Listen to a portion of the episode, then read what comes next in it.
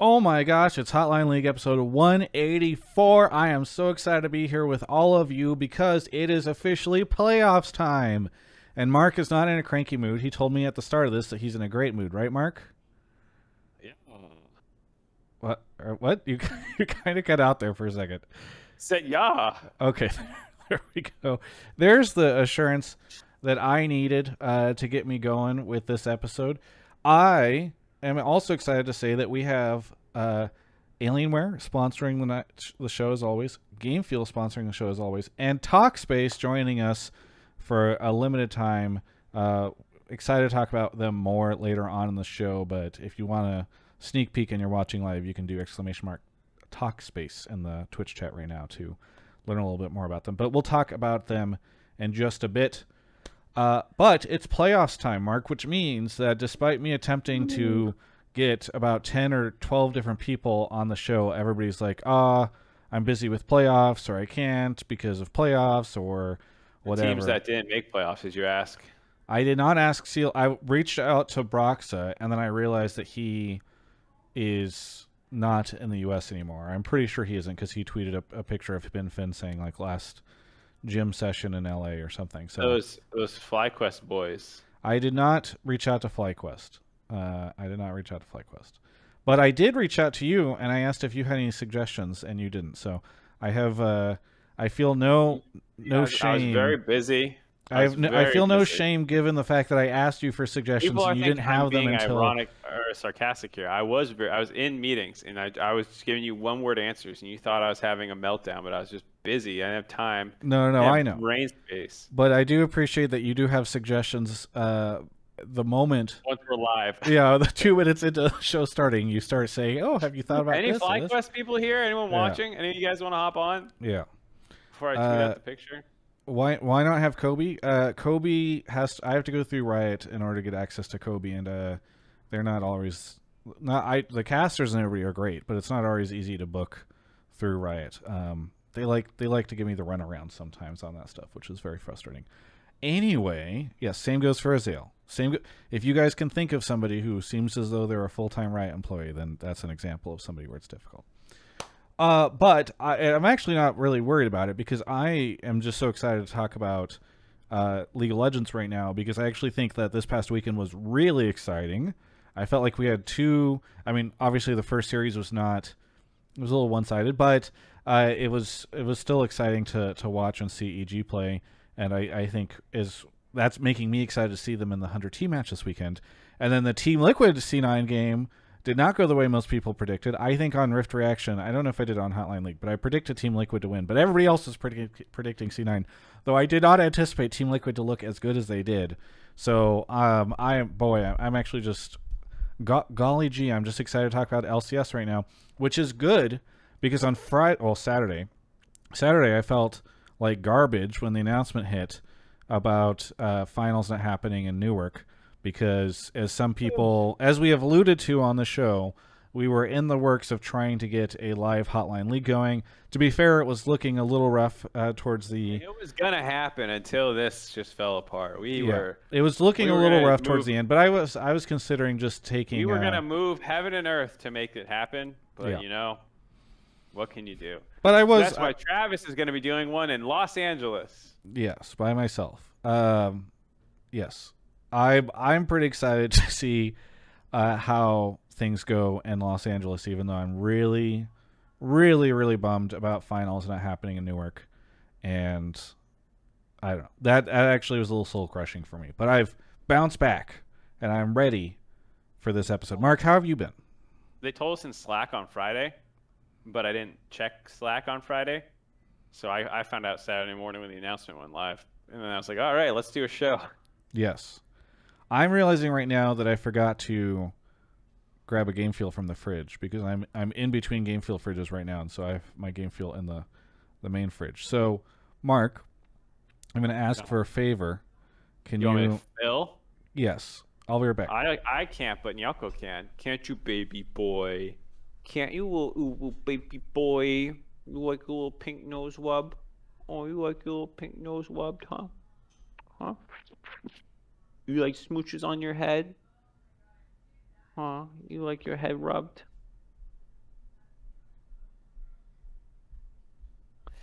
Um, he's back. Did you How grab you me one? How have you been? Did you? I've been all right. What What have you been up to this past week? Uh, what did I do this week? This is know. the uh, we are. I ask you this question at the start of every week, and I I feel like Um, I don't know. It's very telling. I feel like that you almost never have an answer. So I watched the. Oh, Kitty fell. Kitty slipped. He's okay. What a tragedy. um, I watched The Bachelor. The finale's coming out. Um, Oh yeah, the guy was an asshole. Really? watching The Bachelor? The yeah, Bachelor guy is a jerk. Well, so it's the Bachelorette, and so she's picking Oh. for a bunch of guys, and there's this guy who's been the front runner the whole time, and then uh, she goes and does like the hometown thing, but they can't do it because it's in lockdown whatever. She meets his family, and he like just unloads shit on her, and he's basically like, "I was dead inside until I met you," and basically he's like making her his savior, which is like it's kind Ah. of fucked up thing to do in a relationship, anyways. And she like didn't give him the response he wanted, and so he immediately shuts down, and he starts popping off at her and then like he the next you know they they go apart and then the next day he like goes to her room and he's like yeah you're kind of the, you're kind of fucking awful. It's kind of like his whole attitude. And she's like i'm sorry i didn't give you what you wanted emotionally at the time. Like what can i do for you? And he's like basically like fuck the show. There's like three people left. He's like fuck the show. Tell me you love me and like let's say fuck the show. And she's trying to like navigate the conversation and give him as many assurances as she can that like hey you're probably gonna win this you know? So just shut the fuck up. Yeah, like you're throwing right now. You're hard inting. You're, he's hard. He actually Yeah. left the show. He was like, you know, you don't, you clearly don't love me because you won't tell me right now. Oh boy. And uh, he was just really, he was just really emotionally manipulative and shitty. So uh, I don't know. That was a crazy episode. I've been watching White Lotus. I think White Lotus is fucking incredible. what is and White think- Lotus? An anime? It, no, it's on HBO. Oh. It's a comedy. You would really like White Lotus. Oh really? Yeah, it's it's like a, a bunch of guests go to this really high end resort in Hawaii, and like Oh, it's another reality TV show. I don't tend to like reality No, TV. it's not reality. Oh, sorry. Continue. Continue. Did I say reality, Travis? Mark, it's good vibes episode, please. I say it was reality. Um, no, it's it's um, it's just like really awkward humor, but it's like very critical of like rich white people, and so Ah, it's just okay. like, but like what I love about how it's written is like most shows, you know, have like a plot. There's basically no plot to this. Like there's plot elements, but like, and they do a little thing to give you a little bit of plot right at the beginning, but realistically, you're just following these characters around as they go from like situation to situation, being so fucking oblivious and awful. Um, but it's so funny. It's like so well written because like most shows, you know, like you know, we, we were talking about this. Like when you're writing a scene, you're like yeah. in late, out early kind of thing. You remember that saying? Yeah. Yeah. This show's like, man, fuck that shit. We're gonna stay with these people for this whole conversation, and they don't pull any punches. So when things get awkward, you're just like, fuck. It's great. I uh, I've been watching Ted Lasso. The show is boring. Empire, you're fucking boring if you can't find the humor in it. Mark, stop. It's too early for you to be picking fights with Twitch chat. Uh, I've been watching Ted Hey, Lasso, Tricia, I'm, I'm picking it with a coach. and I I really like Ted Lasso. I I it's a little, it's a little corny and a little cheesy, and uh, it's it's almost a little too corny and cheesy for me.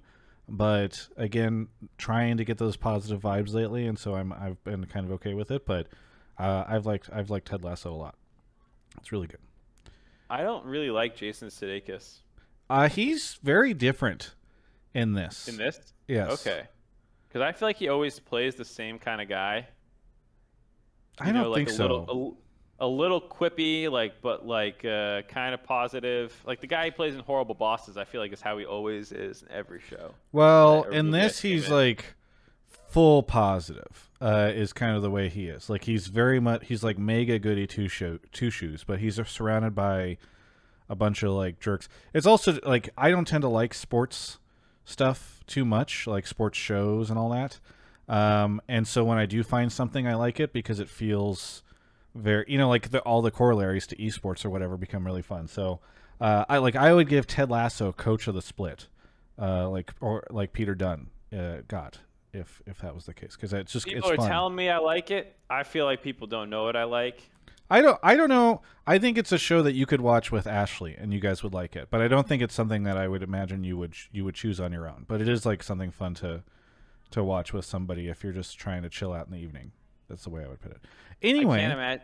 the sh- whatever. the show's been going for 10 minutes. So maybe we should talk about League of Legends. Well, don't ask me how my week's going then if you want to know about League of Legends. No, I I like this. In fact, I mean, I think it would be fun if the show was literally just half you and I bullshitting about random stuff. But I Put up a Twitch poll.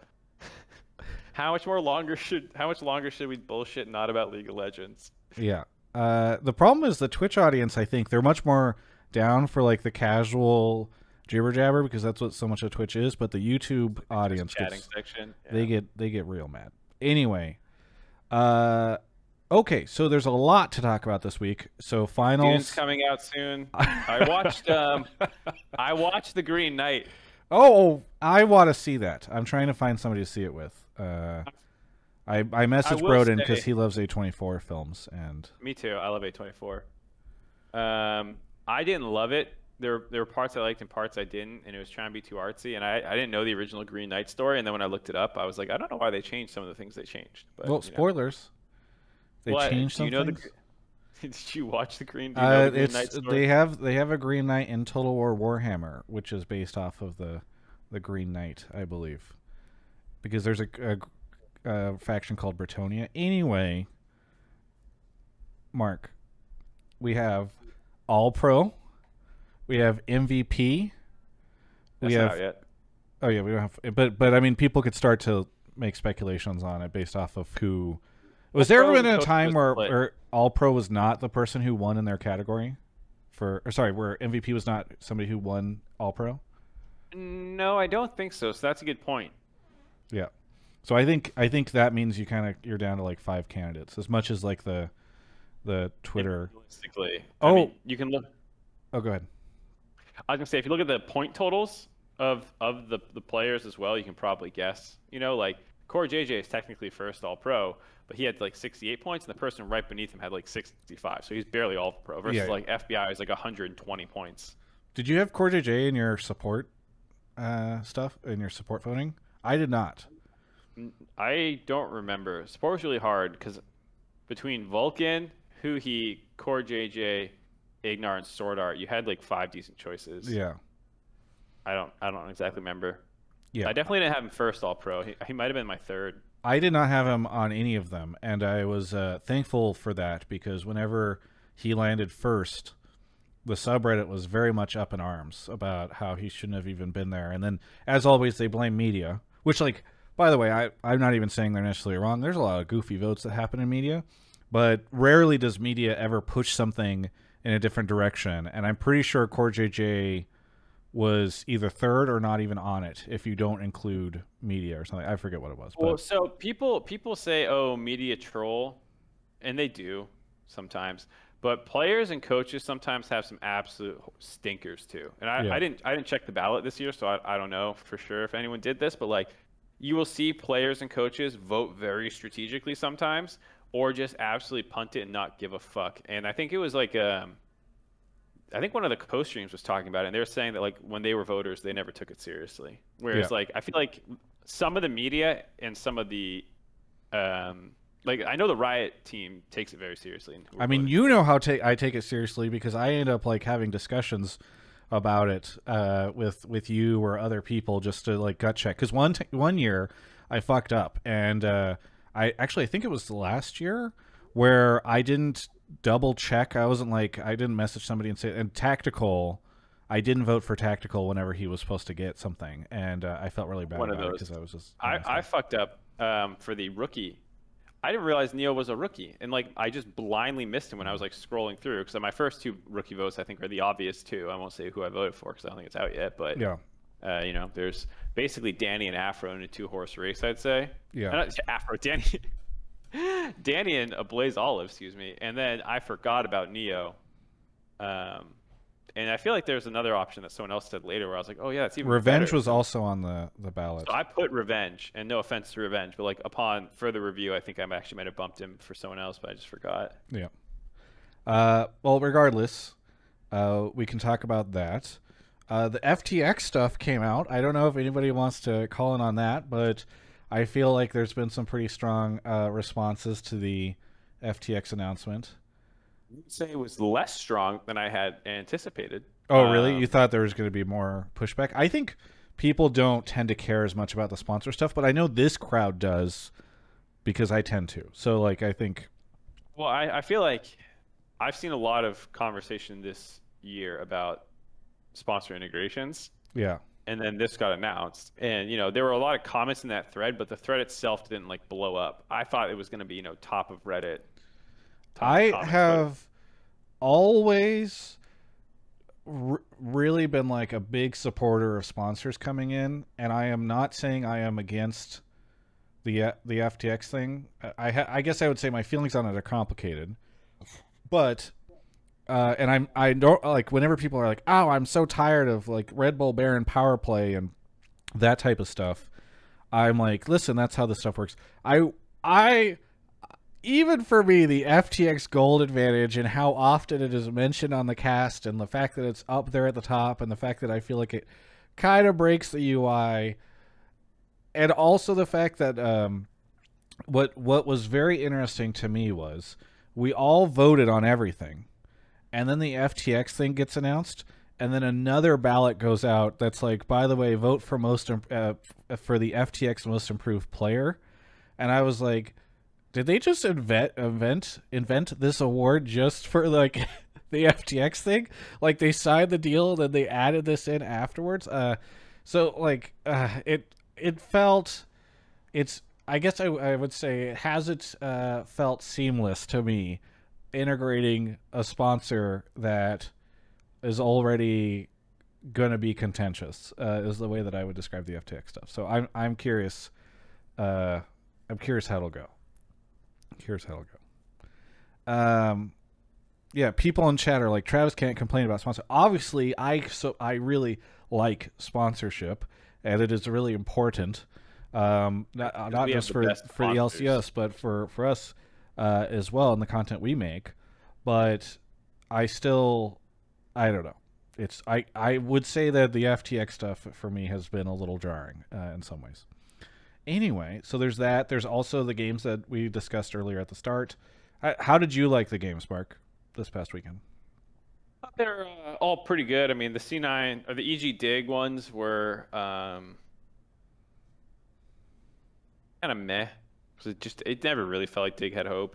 Even in that game that they won, you know, like you just look at how they won, and it's like EG not playing well early game, ending up getting all the gold back in their favor anyways, then throwing a Baron, still being ahead after that and having more pressure on the map, and only after they have this one three one lane setup where they die mid lane, they get chased down all the way top lane. Do they do they actually lose the game? It's like wow, they made like four huge mistakes and still almost won that game. So that one felt pretty doomed.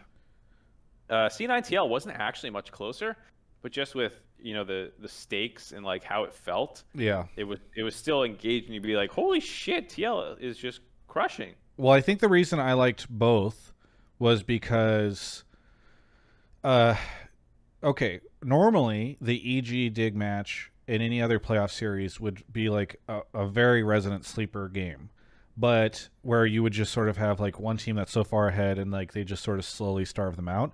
But I liked that those games were at least like there was a lot of fighting, a lot of back and forth. You could tell that like Dig wasn't just like going down without a fight, even though I don't think anyone thought that they were going to be, you know, winning. At least the games were entertaining. And then I think for me, just seeing Team Liquid come out the gate and play so differently than they had. I mean, this is a team, obviously, it's changed a lot over the past year, but last year going into Worlds, people were just like, God damn, Team Liquid plays so boring and passive and all that stuff. And so I think just the fact that they were doing some interesting stuff in the Cloud9 match is exciting. Just just look at their last game against C9 in the regular season, where they went Jace, Ezreal, Azir.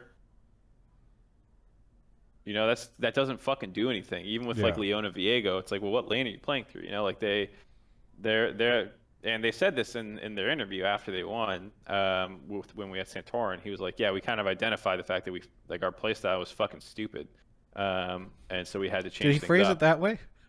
Yeah, he's actually more aggressive. I dialed it back there. Uh, Gotcha. you know Santorin. He's just yeah, a yeah. He's just uh, filled with expletives. Yeah. unbridled rage. Yes. Okay. Um, no, but you know, he was just saying that like they identified themselves that like the way they were playing the game was not good, and so they kind of retooled themselves in a week, which is impressive. Yeah, I'm. I don't know. I'm just excited to see what that team does going forward. Are, were you aware at all of the sort of micro drama around Run It this past week? No, I didn't see any of that. Yeah, yeah. So, so Tim. So we did this for spring as well, uh, and I feel bad because I I put Tim up to this, but I asked him to predict to do like a full bracket prediction. Like, what do you what is going to happen for all of playoffs? And Tim predicted C9 to beat TL, and then C9 to beat TSM, sending TSM to the losers bracket, where he predicted TL to beat TSM. So TSM not making it to Worlds, and then people very upset for about what uh, the context here, which I I put in the Reddit thread, and so I don't know if people saw this, but like TSM fans, of course. well, it's like it's like a six minute long video, and you have to predict every match, and so he just sort of speed runs it by giving like a very simple reason every time, and then people get angry because they're like, "You're just predicting this for this reason? What shit analysis?" You know what I mean? Like, when in reality, if he feels this way, he should. Under normal circumstances, you know, it's like a five minute, con- you know, conversation maybe about it, uh, or even longer for each match. Um, but people were really upset because, in, in part, for the idea of TL beating TSM because I guess I think TSM is like five and zero against them in the regular uh, split in summer. Yeah, just like everyone was upset when people predicted TL to beat TSM in spring because they had beaten them both times in the regular season, and then TSM lost two best of fives to TL, and one of them inv- involved Armao. You're right. Well, people, yeah. So the video has got close to like a 50-50 like to dislike ratio, and the the Reddit thread had like four four upvotes, but like 50 or 60 comments. Um, so it's just very funny. So it never made it to the front page because, but like people just very upset. Um, so and to be to be clear, I would not like I still predict and would believe that TSM will go to Worlds, but it's very interesting because the main point I was making because Tim was out in the woods camping with his family, so he couldn't even like defend his honor. And then one of the main things I was saying is like, yeah, you guys are mentioning this five and zero record, but like I don't, I can, I think Tim's argument would be that that record might not matter as much given everything that happened with TL and how. Right. And so so anyway, give given how the match went this weekend, one, TL outperformed Tim's expectations and that they did beat C9, or maybe C9 underperformed, I'm not sure. Uh, but I, I I am very excited to see how the TSM TL match goes because I maybe TSM will win, but I definitely don't think that this is going to be as one sided as as people probably predicted before. Uh, if if you know, uh, assuming a TSM TL match at some point in time. So I don't know. It's uh, it was that was the kind of the fun drama. Uh, I, I haven't watched it, you know, so maybe maybe he he didn't give the best. I mean, he didn't did. give great answer, give explanations because he's got to say it all in like. I think the whole video is like six and a half minutes, including my outros, and we know how long those are. So Either way, I'll save this video by telling you that I was just on the dive and we did predictions for the TL TSM series, and I was the only one still predicting TSM. Oh, really? Spoilers. Yep. Well, minor. I you know, think I, I feel like TSM fans think that that we don't like them, but I feel like if you go back and check a lot of things I say about them, I'm usually I'm usually all up over them. I mean, like, I, I was- still I I'm still predicting them to go to Worlds. I said that they were never going to lose first place, and they made me look like a fucking idiot. So I, I like I like TSM and I like the the players especially. Um, I really enjoy and I've I've had fun doing the long form interviews with them. But but it is it's tough because I do feel like if you if TSM unless TSM is doing really poorly, and you ever criticize them, I think TSM fans just tend to have like a chip on their shoulder. They they I don't know.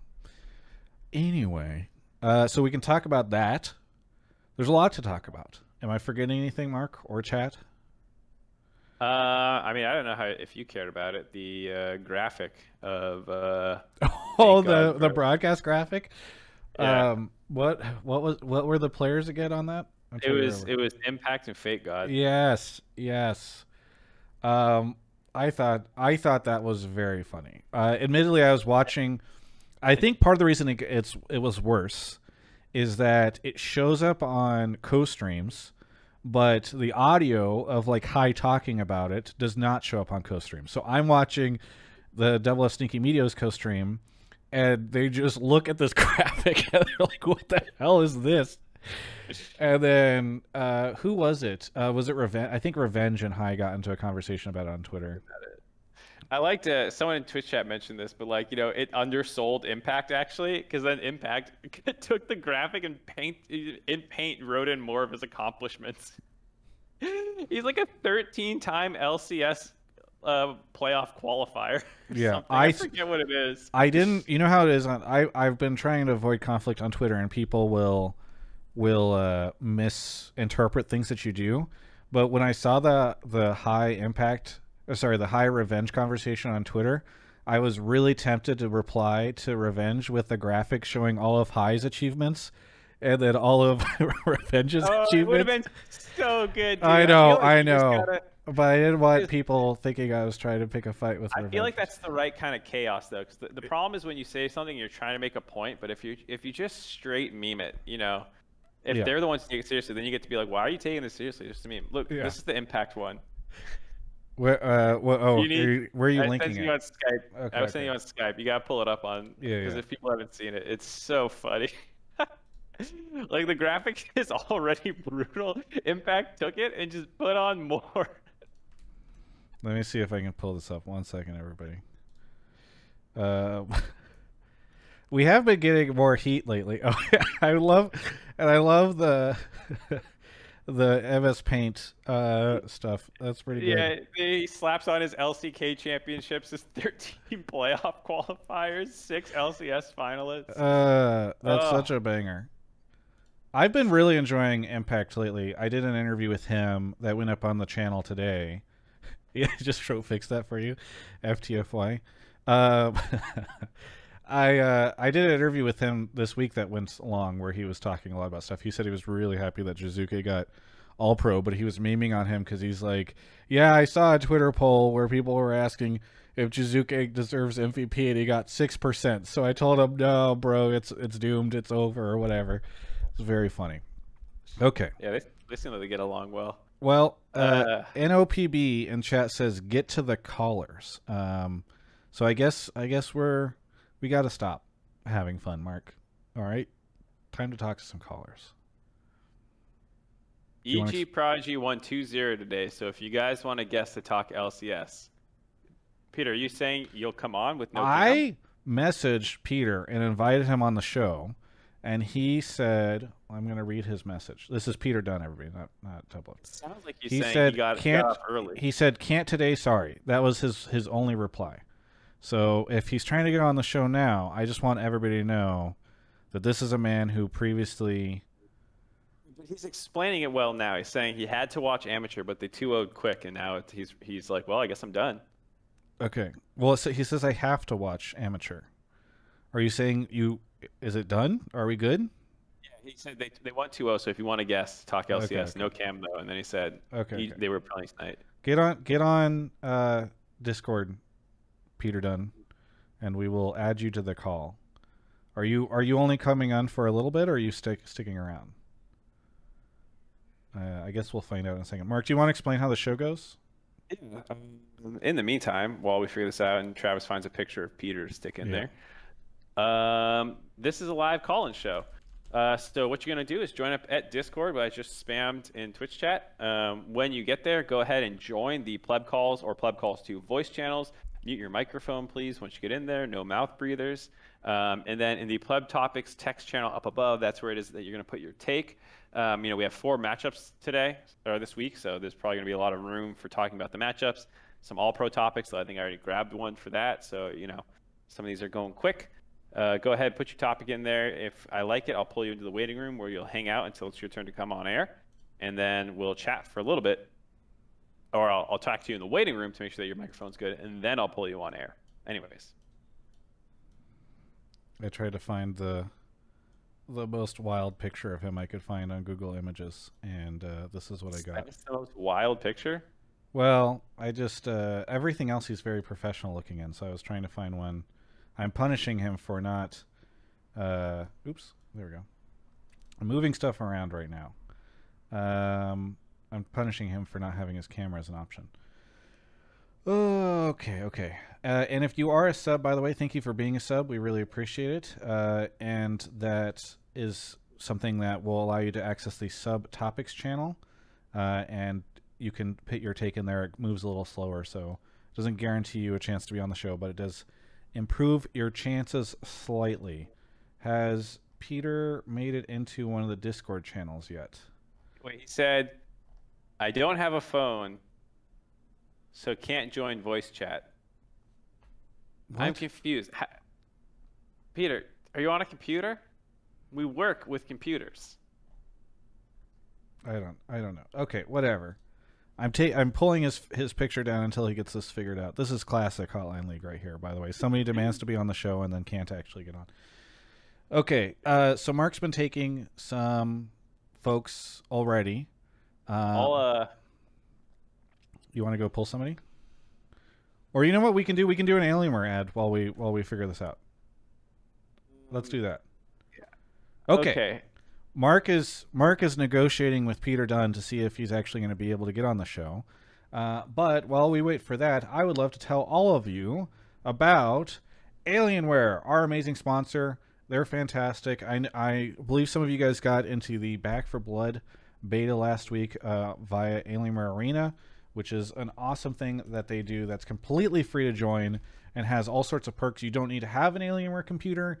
You don't need to uh, what you could i think it's global is my understanding it's available definitely outside the us I, I don't i should know but i don't know if it's available literally everywhere but if you go to alienware.com slash travis right now you can click the the top at the the catfish picture i have from whenever i weighed less and i was doing this you can click that. It says join alienware arena today. And doing so you can sign up to to join alienware arena. You get all sorts of stuff. They've got free game codes. They've got stuff that rotates all the time. They've got little mini games where you can win stuff. So it's just fantastic that they do this, and it's something that's also very helpful for us because, you know, I, look, I know not everybody is necessarily in the market for an Alienware computer at any specific time. I, a lot of you do tweet and say that you've purchased one or a new notebook or a new monitor or something. I love that. If you want to do that, that's great. We have a code that's been updated now to to work on even more products than it did before. That's on the YouTube description if you want to check that out. But signing up for Alienware Arena is also a really cool way to help support the show. Uh, and it it's it's only upsides for you too. So it's kind of a win-win win for everybody. So something I've been trying to mention a little bit more because we've never done as good of a job of promoting that in the past. Uh, and thank you so much to Alienware for everything that they do. It's very nice. Uh, is the is my promotion applicable in Canada? Uh, Nick, you should try Travis Save 10 because I believe I know we've updated the code for US to um, to Travis Save 10 Q2, but I don't know if we've updated it in Canada yet. So try that, Nick, in chat, and we'll see. Maybe it'll it'll work. Uh, somebody says you can't buy an Alienware PC in California. That is not true. If you go to alienware.com, uh, alienware.com, well, it's better if you go through the page for me, but you can go to any of their desktops right now, and what you will see at the top is complies with CEC power consumption regulations, ships to all states. So don't believe everything you read in Twitch chat because some of these people, like T Bone, might not have the latest information. T Bone, you're embarrassing yourself in front of T Bone. That's an Arrested Development reference. How's it going, Mark? So the problem is that his account isn't like I uh, verified on Oh, phone, and you have some filter on, and I'm trying to give him a status, a role maybe, but I don't know. I don't really know how to do that. okay. Uh, let me figure this out. how do. I roll? If I give him guest, will that make him automatically able? I don't know. I'll just I'll see if I can change the I gave him a bunch. I gave him a bunch of rolls. We had to do that because uh, of some spammers recently on the on the ch- on the server. You gave him a bunch of rolls. I'm a little nervous about what he can do now, but I I think I'm not sure if that will override it. So let me see if I can change it. Mark, what do you think of the games coming up soon this week? They're gonna be great. That's Yeah. all I got. That's yeah. that's all you got. I assume you said more about them on the dive. So Yeah, let me go get a caller. Just sit in the room with us while we figure this out. great. Uh, Mark is off grabbing the caller. I am trying to move heaven and earth for Peter Dun, who apparently does not have a phone number, which uh, seems like an oversight on his part because phones are helpful uh, in this modern age that we're all in. Looks like our oh wait no not yet. Mark is still not here. By the way, I saw Red Rain Final Fantasy 14 in the in the chat. Good to see you again, buddy. Uh, seems like your game is really popping off these days. Okay, Peter Dun says it works. We're gonna move him to on air. Uh, hi, Peter. Can you hear us? Can you hear me? You're muted. I'm gonna wait. I I can I can hear you. Really sorry about that. no, you're Um, good. Welcome to the show. Thank you. Uh, I'm sorry about that. My priority has to be to my amateur team because they're playing today. Uh, but Yes. Thankfully, they had a clean series. So You're not even the amateur coach. yeah, but I still watch the team. I mean, you know, maybe the next daddy's in there. Yes. Well, either way, uh, congratulations on coach of the split. How's that been for you? Uh, not too bad. Although you know, I think it's a bit weird to give coach of the split before playoffs. Um, so I, I mean, you give everything trade in my before playoffs, right? It's all based mean- off of regular season play. Yeah. So I would gladly trade in my coach of the split for, for you know a world's qualification or like an LCS title. So Yes. Well, Something about the the coach of the split coming up too, so don't worry. yeah. coaching staff of the split, I guess I should say, so we can be inclusive of all the other wonderful people I'm sure I that have worked with you to make that a success. yeah, I mean uh, Artemis, Nash, and Turtle do a huge amount of work with the team every day, and NASA too, who's in. Do you guys chat. get like So- coins or any? Do they give you anything? Do they give me coins? Like, they co- like instead of a trophy, do you get any kind of recognition? Oh, I get. I yeah. There's like a silver, uh, no, like a see-through crystal, like mini trophy thing. But I think EG take that. So. Oh, really? but you got it. it. I mean, it's a coaching staff. It's not coach of the split. It's a coaching Yeah. staff of the split. Yeah, but but like you know how the people in traditional sports talk about like coaching trees and like, you know, Yeah. I feel like you should have it. All right. uh, maybe. Well, whatever. Anyway, is our first. Oh, we just Yep. pulled him in. Okay, that makes sense. Uh, Tom Solo Mid is here, clearly Ooh. under disguise. Tom Solo Mid, where are you calling from? I'm calling from Long Island. From Long Island. What do you want to talk about on the show?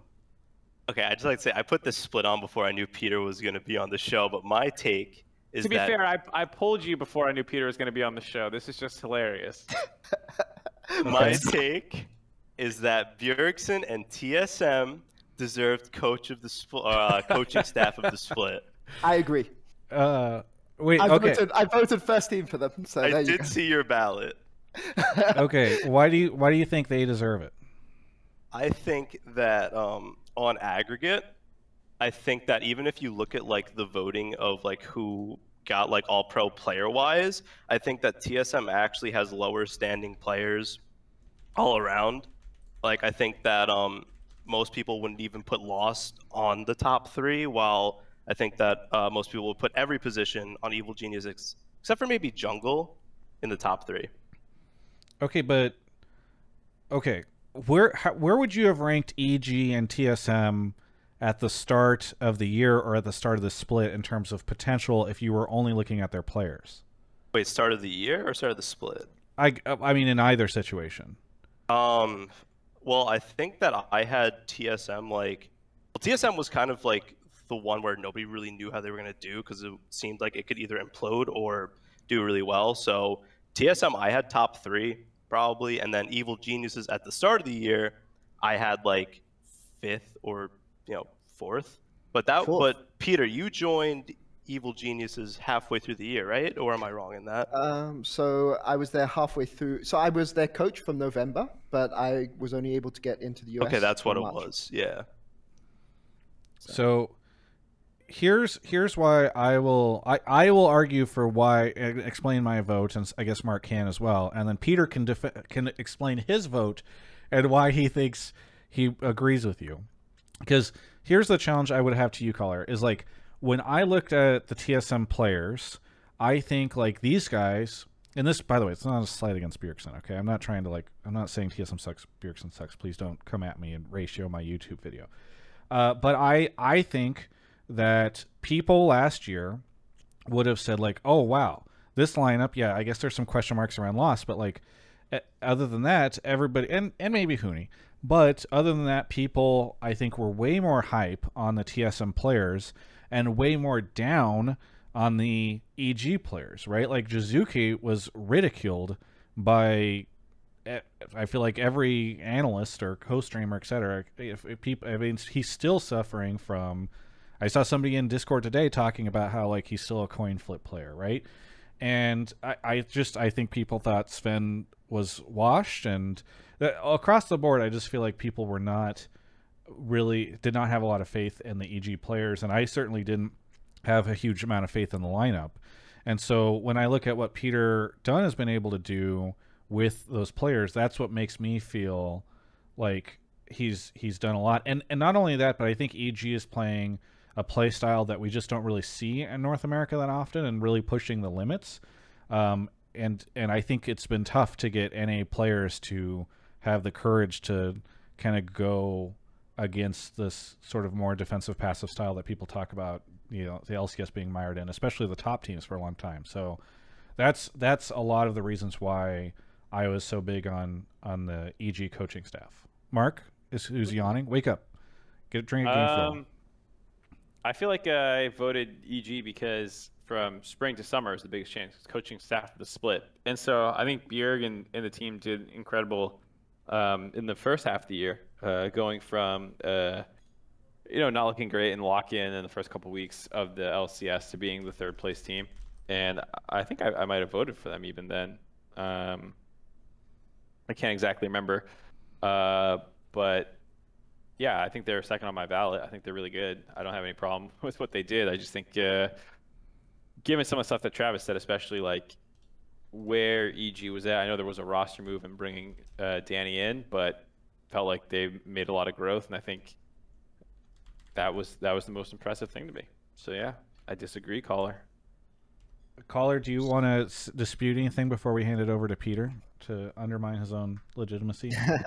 Honestly, I can't really dispute that much because I rate Peter Dun very highly when it comes to coaching. Ever since um, Mad Lions beat G2 in spring in like the first best of five, so I just kind of think that you know Peter Dun was the or uh, Evil Geniuses was the second best. I just think that um, TSM was the best. so So, so Okay, sorry. Yeah, you. I, I just want to challenge the caller one more time. You said you, you just think TSM is the best. Like, can you elaborate a little bit on on that? Like, what about T? Do you, is it just that they performed the best and they like finished first? That does have to do with it. I, I do have to agree with that. I just think that um, Bjergsen and uh, Kays and Curry did more with. Um, I, I just think that on aggregate, like what I said before, I just think that with what they were given, TSM did better. Gotcha. Okay, Peter.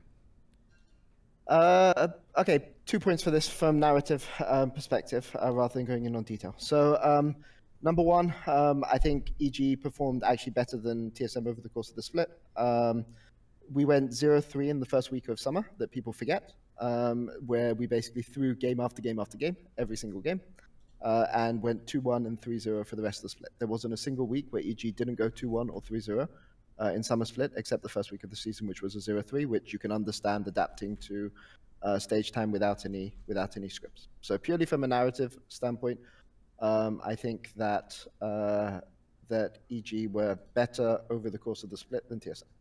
However, um, from my point, uh, I think that I respect TSM a lot. I think I voted TSM first on my ballot in spring, uh, uh, no, first on my ballot in summer, and maybe second in spring. First or second with Dignitas, which looks a bit foolish now, but I thought Dignitas had a really good spring. I can't remember whether it was first or second.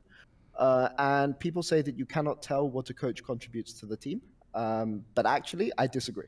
Like when I watch TSM play the game, there are things that TSM do that other teams do not do, which must be coaching staff related, right?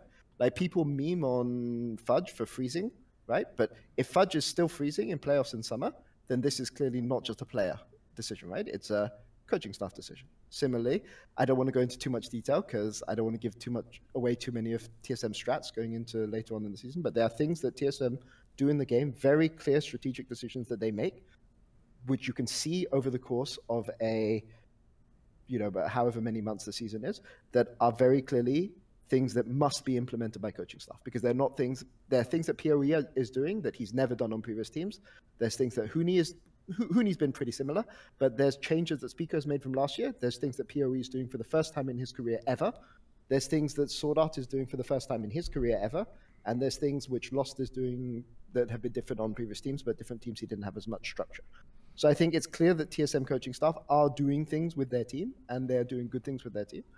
Uh, and I think it's actually they actually had a very good they, they actually had a very good split. Um, if you ask me uh, why EG maybe should have gotten it, I think it's because I I I remember at the start of spring um, that most people were saying that EG was like a sixth place team, some even seventh place team, um, and I think that promoting a rookie and you know making impact play aggressive strong side carries and making you know uh, making Jiizuke not a coin flip player and that kind of thing. I think that they always had those things uh, in them on the inside, and it's very easy for me as a coach. I just say don't coin flip and don't play weak side. it's not more complicated than that. But from the is it not more complicated than that? I mean, if it's not that more complicated, I'm surprised that wasn't said before. Um, but but yeah, just to finish the point, like it's it's um, it's from the outside looking in without knowing what's going on behind the scenes, it looks like, if I was voting neutrally, it looks like EG promoted a rookie, they who's playing well. They they've got Jiizuke and Impact playing completely differently to how they've played in the past, and I think that's why that's why I think we got it. But I just say from from the inside, it's really it's really great working with my players, and I think that it wasn't too hard to go and say Impact, go and play strong side. He, he it's almost like he's wanted to do it all, all this time and just hasn't been allowed to. So. I, I can't claim too much credit there, but but from the narrative angle, I think that's why it went the way that it did. But I, I, I voted TSM highly both splits, and it's I think Bjergsen is doing a great job. Nice. All right. We will have. I did pull another caller with a little bit more follow up about some of the EG specific stuff, um, especially in light of the uh, interviews that came out today. Or I don't know if they were interviews or just. I saw Reddit threads about like Jiizuke talking about his different coaches of the of the uh, past couple of years. So I think it'll be an interesting conversation going forward too. Very good.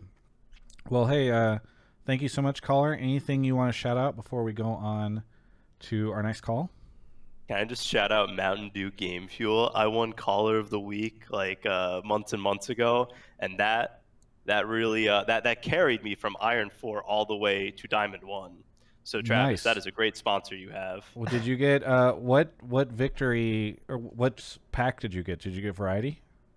Yeah, I got the variety pack. Is there a flavor that you you enjoyed the most?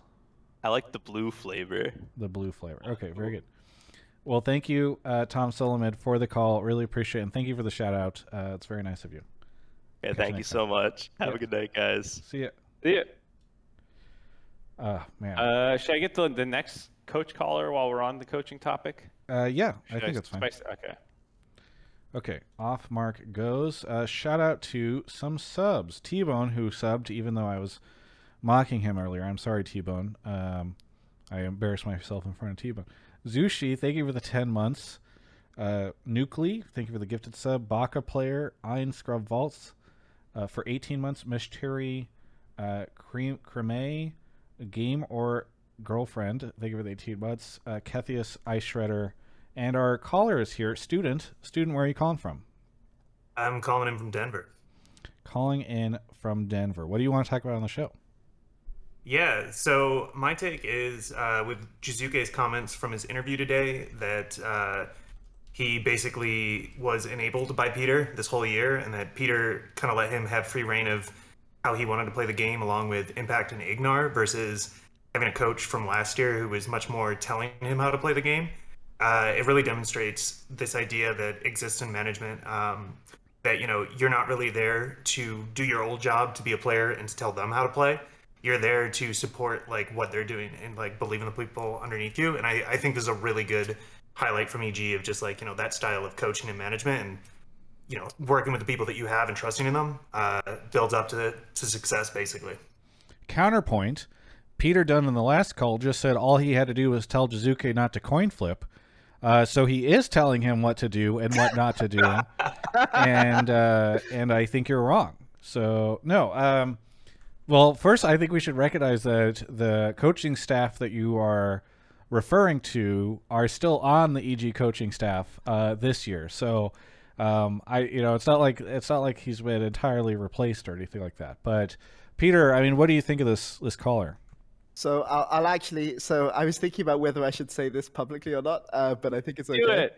Um, but all I told Jiizuke was, after we went zero three in the first week, play like yourself when we are three to four, when we are behind, when we're even, and when we're three k ahead. Play like yourself. But when we're more than three k ahead, don't play like yourself. Play like Jensen. Okay. And that was it. That's all I said. Uh, and then he, Did you start then- seeing immediate results?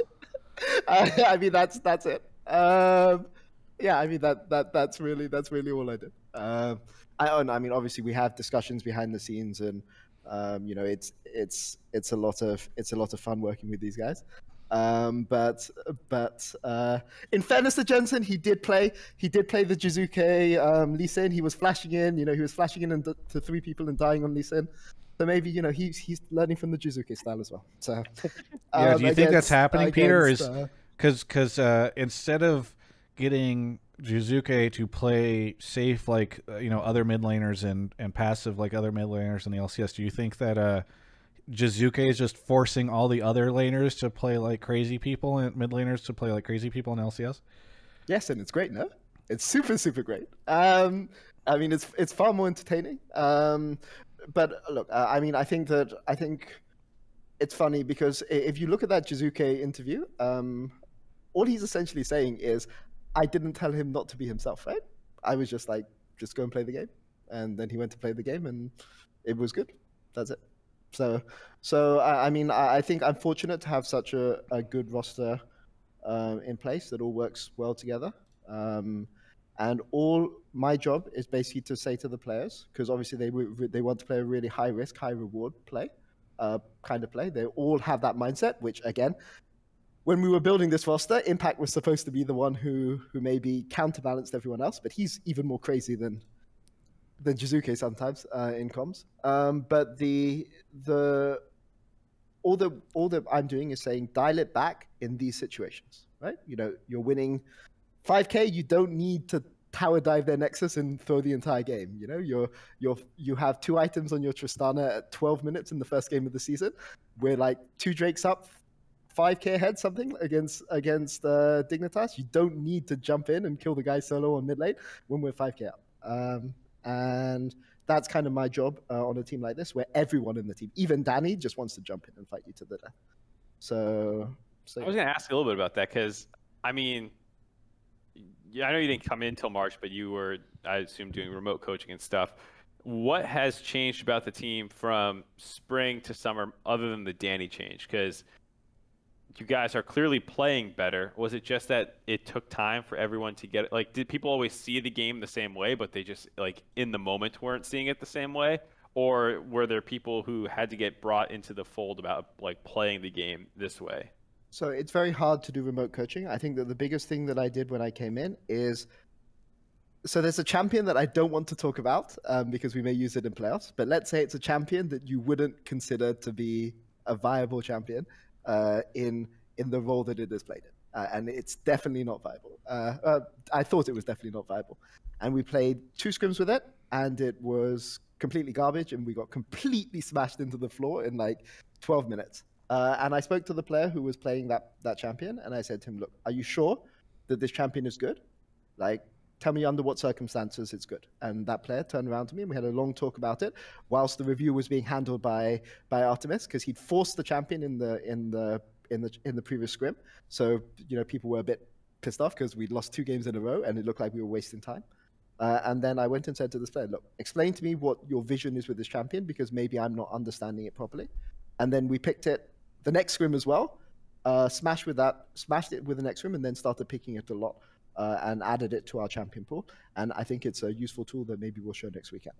Uh, and I think that is the big thing, big maybe difference that that I've come in and said, like being willing to stand up for a single player um, when you know maybe there's a bit of dispute about how we want to play, and say, okay, we'll try it your way, but in exchange for you trying it for this guy today, you play standard tomorrow and allow this guy to test his pick.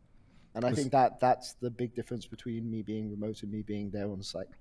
Because sometimes it's hard to moderate that kind of discussion, right? Like I can't go to, let's call him player X, if I'm remote and go and say, come to me into Discord, right? Like that, that that's just stupid. It's not going to work, right? Um, and I think I think that's the that's the that that's the main difference. Uh, sounds like an episode of Ted Lasso. First off, secondly, uh, I was gonna I was gonna ask, do you? Okay, there's there's obviously been a ton of credit that's been given to EG for playing these more aggressive styles. We've talked ad nauseum about it. I think what is interesting to me is like I would have thought perhaps that was you bringing that over. Obviously, you've got Jiizuke, so he's like naturally interested in doing that. But this idea of like, hey, we're going to disrupt the more passive playstyles of North America. Is it a thing where that's not the case, where like these players just started doing this, and then you're like, yeah, we're going to go along with it, uh, or you know, how how did that playstyle arise on EG? I, I mean, basically, you know, I had a hand in roster building in the off season, and the players that I like tend to be the ones that play aggressively. But what's weird is like obviously- Impact was not playing aggressively. So how did you know that he wanted to do this, or was it? because because if you need somebody who can play aggressively, you need somebody to anchor the rest of the team and not jump in as five. Um, like you know, you you can have four people jumping in, but one person has to be the, you know, the the angel on the. Sh- you, you know, uh, do you have that in America? You know, where, Yeah, where yeah, somebody's yeah. trying to make a Devil and the angels. yeah, devil and angel, right? You need to have one angel to balance out the the four devils that are telling you to run in, right? And like start Baron for no reason when five people on the map, you know. Uh, so so impact like impact was the first person that we had on the roster, um, and I have to appreciate uh, Andrew, who's our GM, for for allowing for, for being willing to to, to to go for impact and to, to go for him early in the off season. Um, and yeah, so it just happens that once I got once we got to know the players better, then we just had to shift a few things with how we dealt with the game. But the the the intention was always to go aggressive. It's just you know I I've in 2018 I was on a Splyce team that went to 35 minutes every single game. Like like there's a meme in Europe which is Peter Dun time is 35 plus minutes. But that is literally the only time in my entire career that I've been on a team that tried to stall to 35 minutes, and my hair almost went grey by the end of the season. Like I, I mean, I you just can't take that kind of thing. It's it's super super stressful. So aggression is always better. Go fight it early, and like if you're gonna if you're gonna get stomped, at least get stomped in 20 minutes. We lost No. an 84 minute game, and yeah, it feels it feels bad. No real in the chat asks the question that I was thinking as well is like who the hell is EG's angel now then? Because you, you mentioned that Impact is sometimes even crazier than Jiizuke in the comms and, and the way he wants to play. I'm not sure. I, I'm not sure I should say this. Uh, I, I'm, I'm waiting to see if Empire's messaging me. Okay, Uh, that is, it's Danny. that's Um, Danny. Yeah. So the. I was gonna guess because I had him on the desk after one of his games, and it was the Jiizuke Lee Sin game you're talking about, and I was like, so uh, after Jiizuke like kicked Braum two times in a team fight, were you guys like, hey, let's play slower? He's like, yes. He's like, I'm a Fed Tristan. I want to follow the steps in this, and like, yeah, yeah, yeah. I, I Not mean, it's not. It's not always. It's not always Danny, but it's primarily Danny. So Yeah. I mean, sometimes sometimes it's even Jiizuke. Sometimes it's even Jiizuke. So Mark, uh, any any other thoughts on this before I throw it back to our caller? No, I mean, I think that I hit on a lot of the stuff we were I was gonna looking to talk about. Yeah. Well, uh, student, uh, what what do you think of all this? Is there any? Does it just sort of validate your your take already? Yeah, I mean, when uh, specifically when Peter was talking about like how he manages scrims and gives players a chance, I think that really highlights. You know, I'm I'm a manager, so it highlights kind of my approach to management, where you got to kind of give up your day-to-day micromanagement of like exactly what people are doing and trust the people you got underneath you. And it, it sounds like he does a great job, especially for the head coach, right? Like the coaching staff as a whole, maybe not, but the guy in charge, uh, it's nice to know he's got your back. Yeah. Well, thank you so much, student, for the call. Anything you want to say before we uh, move on to the next caller? Uh, yeah, real quick. I just want to shout out this new podcast I've been listening to lately. It's called Rift Reaction, where a man named Travis Gafford and Emily Rand, maybe you've heard of them, uh, break down stuff that's happening around the world in League of Legends each week. It's great. Love it. And it's only Thanks. 30, 35 to 40 minutes long each each time, so we're not asking you to do another two hours. Okay. Thank you, though, student. I appreciate that. Yeah. Thank you guys. Yeah. can can confirm that's a fantastic podcast. You guys should all listen to it. Thank you. I high praise. Uh, praise from the, the head coach of the coaching staff of the split. Thanks. Uh, thanks again, student. We'll catch you next time. Bye. Okay, on to the next caller.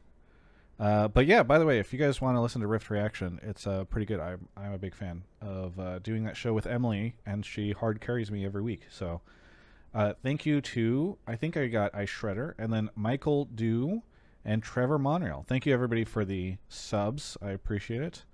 I'm trying to uh, keep things flowing. Kit Kats is here. Is that uh is that the way to pronounce that? There's an X in there. No, just just Kit Kat. Kit Kat. Okay. What do you where are you calling from? Uh, South Lake, Texas. Oh, from Texas. What do you want to talk about on the show? Uh, I have the take that TL three winning Cloud nine was more of C9 being an absolute shit show, and I think TSM is going to 3-0 them quite convincingly on this this weekend. Okay. So it's it was all C9 sucking and then and so TL's going to get exposed this coming weekend uh when TSM 3-0s them. Not really exposed because I think they're playing to their skill level. I just think TSM will just it's just a better team. Okay. So what what I guess the two sides of this is what makes you feel like C9 was you know so bad this weekend or what you know what was it that that caused it to be C9 losing rather than TL winning in your mind? And then also what uh, gives you so much confidence in TSM this weekend? Uh, I think that uh, C9 all their they have no cohesion. Like they don't play as a team. Like if you looked at all their games, so it's just a whole bunch of them making like split plays or them not coordinating on their dives because like I just saw so many failed tower dives or so many failed covers for Fudge or them trying to dive tactical in that game. I think game one or two as Ziggs, and I just I don't think that's how they usually play. Gotcha. Okay. And then uh, for the TSM stuff, do you want to expand a little bit beyond just like they're the better team? Uh, I Oh, think wait, wait. Sorry, Okay. I, I let's just focus on the C9 TL part because I'm pretty Okay. sure uh, I have other hundred thieves TS or excuse me TSM TL matchup talkers. Okay, sounds good. All right. So uh, this past weekend, Mark, how much of it was, to the caller's point, C9 lo- losing versus TL winning?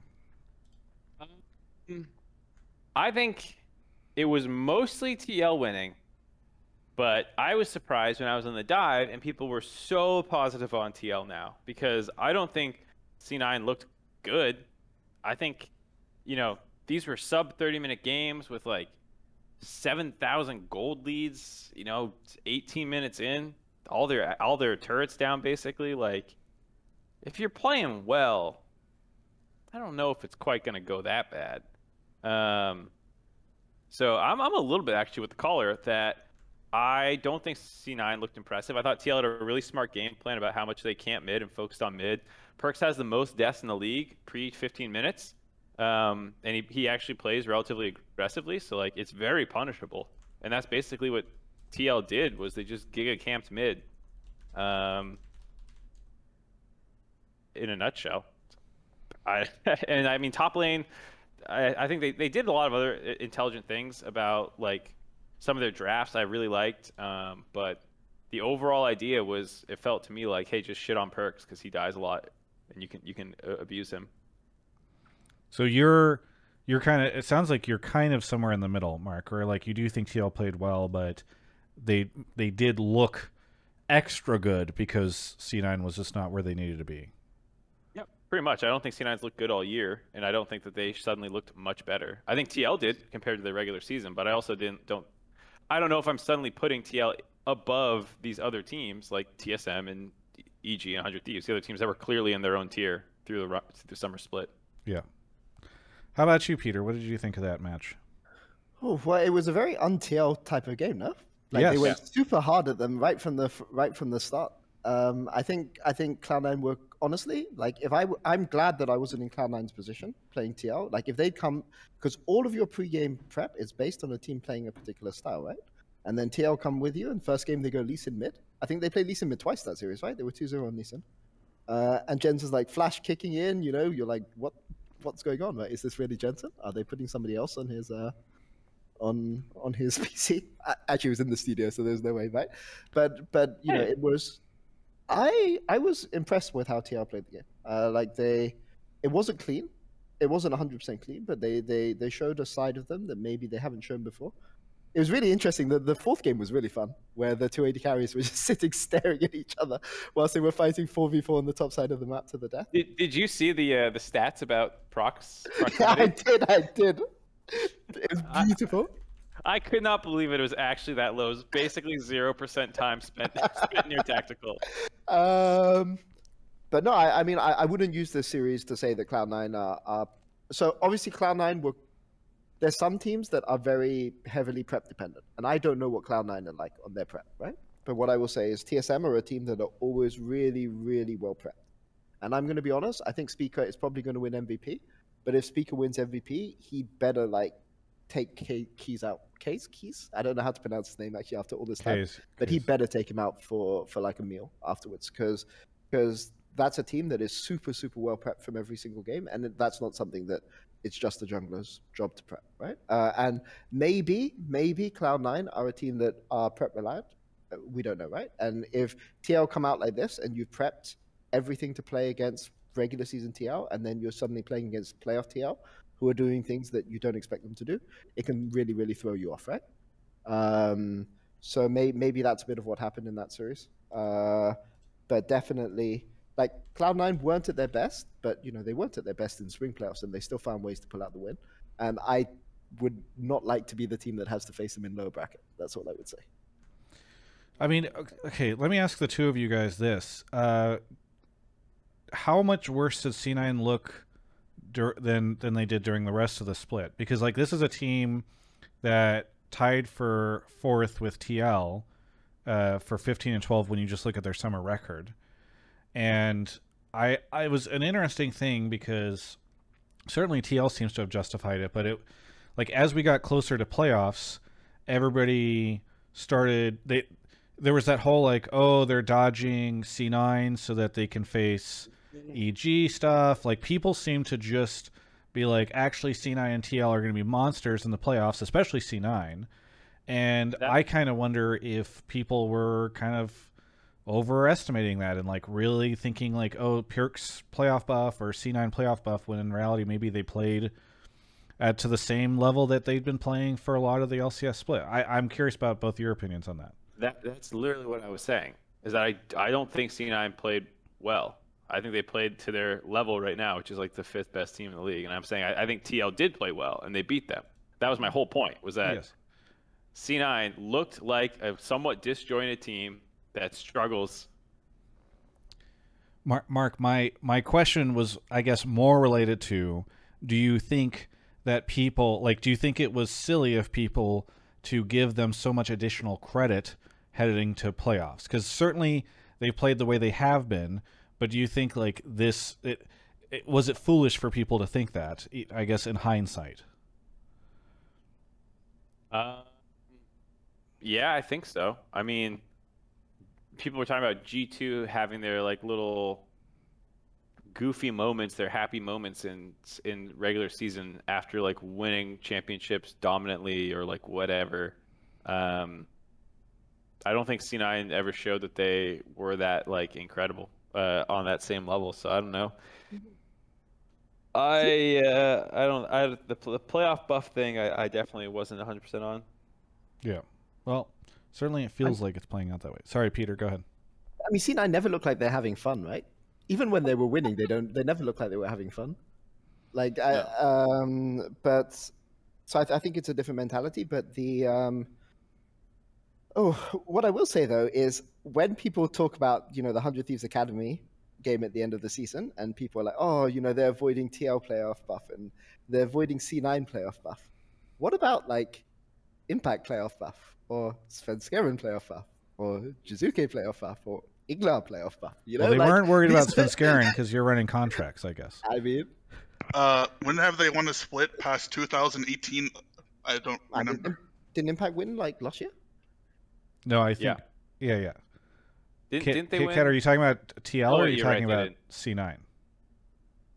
Because because because because EG weren't in the league in 2019. We were it's second year, right? 2020, 2021. Kit, Kit Kat, who were you referencing with that? Caller? No, I'm talking about Sven. Uh, I don't know. if Impact's really good in playoffs. I like. I don't see Sven performing ever since he got off C9. So Gotcha. I okay. mean, Yeah, I I mean, uh, uh, Kelsey, Kelsey's flaming me in the chat for not being committed to any talent because I'm skipping amateur. Yeah, I mean, it's it's it's it's it's unacceptable. Okay, sorry, what was the point? Oh, yeah, um, so so yeah, so so people, look, there are um there are things that um you know different teams can have different playoff buffs, right? Just because Impact went from TL to EG doesn't mean that he's forgotten how to play in the playoffs. Uh, and I think that uh, it's a bit disrespectful, basically, what teams are saying about EG right now, which is that for some reason we don't get a playoff buff, but everyone else gets a playoff buff. That's just a side point to this. Uh, as for the series itself, uh, it's hard to say. I, I need to see Cloud9 in another playoff series because if TL had played their standard slow style and Cloud9 had had got smashed by them, to then I would say, okay, then this is clearly Cloud9 just playing badly. But it could very easily just have been TL pulling out something that Cloud9 were not expecting, um, and Cloud9 not being able to adapt in time. Right? It could it could go either way. So I'm not willing to rule out Cloud9 just yet. On the playoff buff thing, the the broadcast and especially Hai definitely thought you know Impact had a playoff buff. You saw that graphic. That's basically the I mean, that's that's buff. such a mean gra- graphic, no? uh, you missed our, our talk at the beginning about it a little bit. Yeah. I mean, that's something EG should tweet out, no? No, no, I mean, no. Impact tweeted ended up tweeting out himself. yeah, it's, Yeah, it's true. All right, uh, Kit Kat, thank you so much for the call. Anything you want to shout out before we take a quick break? Uh, shout out to Game Fuel and Alienware, and I hope EG beats 100 Thieves because I think they're terrible. Okay. so do I. Okay. Thank you, thank oh you, thank you boy. for this as. Shit. Why why are hundred T terrible, Peter? Oh no, no, I meant. sorry, I meant. I meant. I hope we beat Hundred Thieves too. I didn't say. I didn't mean the Hundred Thieves are terrible. It's okay. It's already been clipped. Someone, someone clip it where Yeah, he says uh, he thinks Hundred Thieves are terrible, and Peter goes, "I agree." Kit Kat, thanks so much for the call and thank you for uh, giving us the clip. Uh, I really appreciate no. it. Catch you next time. Thank you. King. Okay. Uh, we are going to take a quick break to talk about a new sponsor that has joined us uh, for at least a couple of weeks. Um, they are we're doing some really cool stuff with them. So uh, it's a company, a service called Talkspace. You can do exclamation mark uh, Talkspace in the chat right now if you want to get a link and a code to their service. Uh, and if you're watching on YouTube, you can go click a link there. If you're listening to it on stream, or sorry, you're streaming it the show uh, on as a podcast, please uh, go take a look at the YouTube uh, link. But Talkspace is this really cool service uh, that I think a lot of people can maybe uh, benefit from right now, especially because it's been a tough uh, past 18 months or so. Uh, so they sort of brand themselves as therapy anytime. And that's one of the reasons I'm so excited to partner with them because I think it's such such a wholesome sponsor. So what's neat about this service is that you sign up for it and they help match you with a therapist. And so uh, if you if you head over to the link, you'll see that not only do they accept insurance, not only is are they av- available for couples ther- therapy, teens, individuals, etc. Uh, they even help uh, do stuff with uh, psych- psychiatry if there's some medication management you might need. Uh, but it's it's a service where basically after they assign you a therapist, you're able to message them anytime you want. Uh, and the therapist is available to reply back. They're available five days a week, but it's a great way for you in that moment, if you're going through something, to go ahead and open up Talkspace and shoot them a message. And it's it's just a fantastic service that I think a lot of people can benefit from because guess what? Like it, it is it is really difficult for a lot of people to go find and do the work of researching online, figuring out what uh, options you have, you know, who's near you to go talk to, and then and then finding somebody who's got an office and availability. This is something that you can do, you know, right now uh, to help, you know, improve your own mental health and take take this step. So we have code Travis, which you can use when you sign up for the service, which will save you a ton on your first month. And it gives you, a, I, I think what's fantastic about it is it gives you a way to try the service uh, without, you know, you know, just g- give it a try yourself. Uh, but one other thing that we're doing with them that is really cool that I will mention is I'm actually doing a couple interviews with some folks in the esports, in and around the esports space, uh, talking about mental health issues. And one of the people that we're doing this with, the first interview is with somebody named Jason Dockton. We'll be streaming this immediately after Hotline League. And it is a very interesting interview because this is a guy who has worked uh, in the space for a while, but also has worked with LCS pros and streamers and all sorts of folks. And so hearing uh, sort of the work that he does, I think has been really interesting to me because oftentimes we do not really understand the scope of the challenges that people who are competing or streaming or all that stuff go through. So that interview is fantastic, and I just like the fact that they're helping me, uh, you know, do these these interviews, this type of content. It's something special and unique that we're able to do for the channel because of Talkspace. So again, thank you so much to Talkspace. Please click that link, use code Travis. It is really helpful.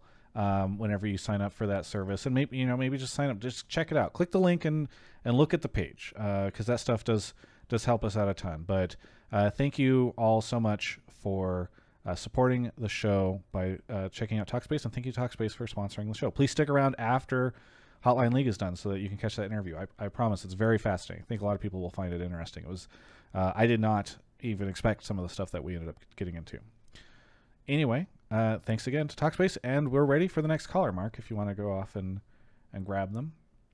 Thank you to Sammy Laws for the Prime sub and Tipsy Turkey uh, for gifting a community sub. That's uh, very cool. I see uh, folks in chat uh, promo- uh, popping the link up, which is awesome to see. Thank you guys for that. Um. Okay.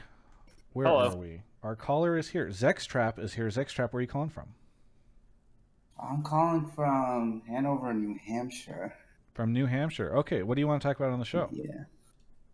Uh, so my take uh, was that Dignitas and IMT and Golden Guardians later this week shouldn't be getting a ton of hate because for a lot of the players on the team, they're all like first year LCS starters and first year rookies going to make mistakes. So them shitting on them, and I think obviously shitting on them is sort of bad, but I think the reason it's really bad is because I think this uh, obstructs or like restricts local talent from developing because if you're just going to shit on first year rookies because they're bad because they're just new then no one's going to fucking want to try and play the game Gotcha. Yeah. Okay. Well, it sounds like you're just assuming all those teams are going to lose. i mean no they might not lose but like i think it's like if you think about the tl versus c9 game it's sort of fair to give criticism to Perkz because it cost 11 million like dollars but then like if you if, the, if you look at the hate that FakeGod was getting in like the opposite match then it's kind of undeserved because he's playing against literally how many accolades were there? Like six seven eight Yeah, we could pull up the world champion you know? Like basically what i was trying to say is they're rookies and they're gonna make mistakes and like people should like obviously they played bad but like you shouldn't be like hang them you know and bring in the next person because there literally is like nobody I'd say that's as good as the players that are on that team right now. So to answer Travis's question, 100 Thieves and Dig play each other, Travis. So one of those teams is gonna win. Yeah. Yeah. You mean you mean uh, hundred thieves? Oh, excuse me. Uh, Immortals, Immortals and Dig play each other. So my bad. So one of those teams is gonna win, and one of them will be saved from flame. Um, but I think if you look at the two Reddit threads, it I agree that like it felt like Dig got shit on harder in their players than um, C9. C9 players. Whereas, like, yeah, people were going hard on Perkz and some of the play uh, of him and, and the other players and stuff. But, like, if you look at the Dig one, they're like, you know, well, these fucking guys need to get out of the LCS next year. you know, it was like, I don't want to see FakeGod Yusui and I don't want to see any of these shitters other than Akaadian. That was basically Yeah. what the, the comment section was I thought. Yusui got some praise. That was the there was a thread. Tom Shu was doing a victory lap. If you go if you go take a look, last I'm- about the series that just happened. yeah, I mean that the the I post don't, match I don't, was I don't, I don't know. Yeah, I don't. I, I mean, I'll I'll go see if I can find it, for but I'm pretty sure people. I think that you're thinking of like a week and a half ago in a random Yeah, best of one. We're talking about the the, the best of five that just happened. the one, the one where his Yasuo got flamed. Tom Shoe says game relentlessly, two. Oh, it was the it was the game. It was the second game where maybe it was a thread that was just about that game or something like that. But yeah, there was a Yeah, there maybe. was definitely some maybe. praise for him. Regardless, I- what it sounds like Mark is saying is, uh, you should go complain about C9 as much as you complain about Dig. C- complain about them equally. Yeah. Right. No, I think the focus should be on like trying to point out the fact that they're rookies and that you have to differentiate the hate you give based on the experience the player has. You know, like if and that's something that we don't do a lot well in the NA community just because we're all like NA bad, kick W and all that BS. But especially like having watched a lot more amateur and academy, like you got to bring up the people and pull them up rather than pushing them down. I mean, it, it is very true, and I think people forget about the amount of new players that we brought into the league this year, and it's disappointing to me because people were calling for the long-standing players that have been competing on teams for very many years and didn't ever make worlds and seem to sort of be stagnating to be replaced with new players. Um, and then when those new players come out and they don't have a ton of success immediately, uh, people get very upset about it, uh, which is kind of weird because some of these, like I, I don't think the goal for you know you mentioned Immortals for instance. Immortals very clearly would love to go to Worlds. I think that that would feel like massive success to them, but that was not why that roster was built. You know, building a Sword Art or a Perkz or an Alphari roster, those that's why those those rosters are built. So it is really disappointing whenever people can't celebrate like the the successes that some of these guys have had or you know acknowledge that like okay this guy you know is obviously losing to these like veterans for x reason So, so I kind of wish that some of the rookies had. So I firstly I agree everything you said, caller. Although I will say I, I know Tom Shoe's not going to be very happy with this, but what happened to Soligo? What did Soligo do that, that he deserved to be dropped? Like wasn't he playing insane? I I am on the same train, man. I'm on I mean, the like same, he- he same must page. he must have done something really bad behind the scenes to to to, to be dropped. Like I, I had him on my my MVP team ballot in the in the spring split, like number two or number three, probably number three. Uh, Maybe it could have been number two, number two or number three in spring. Like what happened? Him? Or for for Dig, right? yeah, like what happened? Like I mean, did, okay, okay, did- no. Just the way you said that, you had him on your MVP team ballot. For a second, I heard just MVP ballot. I was like, you're gonna put No, no, no. in your. No, no, no. Like I had him as mid, like number two or number three mid. Like I, th- I remember Perkz was one, and I can't remember whether I put Poe two or three, and like Soligo was two or three, right? And I felt that he was pretty good at the start of spring, and then he just disappeared. Like I didn't see him anymore, and like he's now he's now not even playing with the academy jungler because Dardoch moved on and they they moved Akaadian up, and I mean, I, I mean I I wonder what happened to him. Like okay, but anyway, leaving aside leaving aside that. Like I, I agree with you that you need time for rookies to develop. I just wish some of the I wish North America was an environment where rookies could trash talk and build personality and show their personality without being knocked down. And I I think Fudge is an exception because Fudge has less at stake than some of these rookies, right? Because like if if Fudge is when Fudge was trash talking on C9 in Spring Split, you know he has four veterans backing him up, right? Whereas when Niles is trash talking, like he he he has more to lose individually. So I wish that there that that we didn't put down people as soon as they tried to show any personality, and I wish that fans would celebrate the things that people do well rather than the things that they do badly. Right, rather than just attacking the things they do badly, not just for rookies, but just for all players in this region. bergs in the Uh, chat uh sorry peter did you have, you have Yeah. something else to say No, no, no. Bergs in the chat says, I think this is a trash take. They're professionals. People should be reasonable. It shouldn't be personal. But if it is about their play, it's fair to criticism. Look, I, I don't think that anyone in, on here is saying never criticize a player's performance if they are not a veteran. But I, I think it's a little bit like In and Out. In and Out Also, is is a great place. It makes an amazing product for five dollars.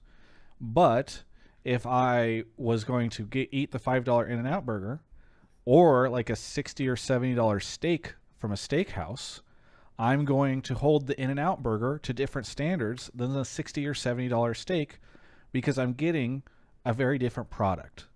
And I think that's what's frustrating is that it does feel like people just universally hold all the players to the same standard despite the fact that the context around them is dramatically different, including, by the way, the salaries of some of these guys. And so it like I am not on board with the idea of like, yeah, go flame Perkz more because you know, like I don't I'm not gonna command I'm not the type of person who thinks that the solution to somebody playing poorly is just to go be a shithead about it online. But I do think it is weird to me that you often do see way more criticism levied against some of these rookies than you do against Perkz, who is the seventy or eleven million dollar stake. I, uh, I'm giggling at Can I- Twitch chat. Okay. You, you go a second. Hold on. Just Travis, hang yourself up, man. I love the idea of hanging up on yourself. Uh, and then someone said they're arguing about what your point was, and says so- someone goes, "No, the argument is that some players are not edible while others are." Yeah, Uh, that, that analogy might have fell a bit flat, but I kind of The analogy was completely fine. It's just that Twitch Twitch chat likes to shit on everything, and this community Yes, is toxic as exactly. fuck. Yeah, yeah, yeah. I do agree. Um, But a- actually, caller. So so so so, can I ask the caller a question? Is that Yes. allowed? That yes, of course it's allowed. Okay. So so so so. So actually, you can pre-submit your question to me, Peter, and I'll read it to the caller. so I've got a question, which is, what, um, how would you change this? uh, if I had some administrative role, like in That the you- LCS like ecosystem, Yeah, because I mean, people are- are going to be negative no matter what, right? So how do you give them the opportunity to be more positive? Well, I mean, I think like negativity in NA is such a complex topic, and it has like really not necessarily deep roots, but it's the the seeds of negativity has really deep, like really sown deep in the last couple years at least. I I've been a fan since season two. I remember watching like IPL four TSM, and that's when I started watching League. You know, so it's at least my from my perspective nowadays like I think one of the biggest ways I would hope uh, it changes is maybe the like the LCS is a market, but even when you look at viewer statistics, LCS almost makes up like a smaller pie of the total like LCS viewership base. So maybe not necessarily regulating, but like providing increased guidelines to the larger space is one thing that I think it does infringe on like freedom of speech and whatever, but I wonder if that would have an effect just because like LCS now is more than just the people that are talking on the analyst desk or the casters. It's a lot of other personalities who bring in their own takes that want to get the you know paid, that want to like bring attention to themselves and stuff. And sometimes I feel like that feeds the most into the negative takes part because no LCS like professional caster is going to be like this guy sucks and like X, Y, and Z. But that's literally you hear that like or not literally, but like you hear that a lot more often in other um, broadcasts that are also official LCS broadcasts. You can Yeah, you can I say mean- co-streams. We all know we all know what you're talking Alright. about. so- Well, I mean, yeah, but coast like talking shit about co-streams is so like last month and stuff. You know, like it's already been talked about a bunch. you're, you're trying to you're trying to keep with the trends. Um, yeah, sure. I was trying. To, I was trying to make sure that like I didn't just focus on co-streams because it's also like the Twitter and then all the shows that happen. Like Hotline League is one show, but then you have like Something Inside, you have uh, Crackdown, you have Face Check, like all these other shows that make money off of the product LCS, and sometimes they make money off of it just through a very negative lens, which kind of just builds upon itself. gotcha. So it's not just co-streams. So you just like to see community figures be more more positive or less, I, I guess, toxic or critical. Well, I I just wish like you, they would have a more mature lens with which they see players in the game. You know, in terms of like, not a rookie in their first year isn't gonna do good. So you flaming that rookie is literally like you should be saying, yeah, I'd make the same mistake when I was in my first year. I feel like that should be the perspective you share instead of oh my god, X person is doing so bad, or oh my god, X person is messing this up so. No, I think that's fair. I mean, I. I will. I'm comfortable calling him out because, I or not calling him out. I'm comfortable mentioning him because we're such good pals. But like Peter is uh very, very, very critical. Not Peter Dun, Peter Pang of of certain players on the coast stream, um, who are rookies. And so yeah, I mean, I think for me, I wish he gave them more leeway uh, whenever he was talking about them instead of saying like. I don't know, paraphrasing, but like I can't believe they're in the league or something like that because I do think it, it helps perpetuate some of the frustrations that people are having with players who are still figuring their stuff out. All right, uh, Zex, thanks so much for the call. Is there anything you want to shout out before we go on to our next caller? Uh, yeah, I want to give a shout out to one of. Uh, there was this take that Peter Dun made in one of your interviews, which was about thinking of NA talent and the NA development pipeline as a two to three year goal, sort of like what happened with Rogue and Mad Lions in Europe, and like really like investing long term in that. I I've been following a lot of amateur this season, and I feel like it can definitely grow in the same way you know, but we just need to sort of give it time. So shout out to Peter Dun because the dude is the dude I feel like has helped revolutionize or bring about this newer era that hopefully can show its fruits two or three years down the line when NA, you know, finally wins worlds. Copium, copium, copium. Okay, that was kind of. Thanks for the Bye. copium hit. Oh, he literally just left himself. He's like, all right, I'm done. I'm Yeah, yeah. He's, you can't I say when NA wins worlds and then stick what- what- around. What, what a nice, what a nice guy. Yeah. All right. Uh, off to the next caller. Thank you to we had a scam train earlier. Thank you to uh, Bayoria, Waffles, Coffer, Tipsy Turkey for the gifted subs, Sammy's LOLs, uh, 1997 Steve. Uh, I think I mentioned Natural Ninja. Natural Ninja, you've been missed in another stream. I know, I know that much. Sukasim and Husky Leo. Looks like Rico Suave is here, frequent uh, caller and long, time caller. I feel like you were in maybe our first ten episodes or so, Rico. But uh, you want to remind everyone where you're calling from? I'm actually calling from a different place now, Oh. and uh, guess why, I'm calling from New Rochelle, New York. Gotcha.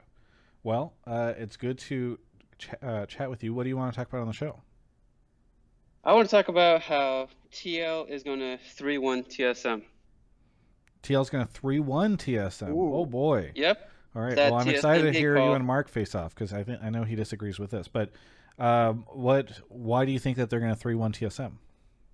Well, as you can see, the most obvious uh, answer to that is what TL did to C9, as well as everybody keeps highlighting um, on TSM is uh, number one strength, which is Spica, which is could also be TSM's weakness. If Spica doesn't um, become that driving force that TSM normally becomes during the early to mid game with ganks, um, TS- TSM will collapse. And I say that because uh, TSM bot lanes normally, you know, consistent. They try to play safe as much as possible and play super well during mid, late, and team fights. Uh, everybody keeps giving, well, they're not giving Jiizuke that coin flip player title anymore. I think it should more, mostly be Huni. Uh, if Huni gets tilted off the face of the earth, he will literally find it very. You, you rarely see him recover from being tilted. And Poe is only good whenever his team is doing good. And if he doesn't get that help that he normally gets Spica, then he's going to fall apart as well. And as you can see, like everybody in TL right now have stepped up their game. The people that have been getting the most criticism has been Jensen, and he has proven to all the haters that he's not that mid-tier uh, mid laner that everybody expect him to be. So it sounds it sounds like you feel as though TSM really relies too much on Spica, and like that that will be their undoing because because perhaps TL can exploit that. Exactly. Okay, gotcha. All right. Before I go, since I've I've already given my take on on ho- uh, the dive, I want to hear what Peter has to say about. Throwing me, throwing me under the bus like that. Mark. yeah, of course. You you you're not on this side of the bracket. You're fine. You can say who you think's gonna win and why. TSM are always a very, very well prepped team. That's what I will say uh, in in their defense. Like if, but I will say two things. Number one, when you pull something that they're not expecting, they sometimes struggle to adapt.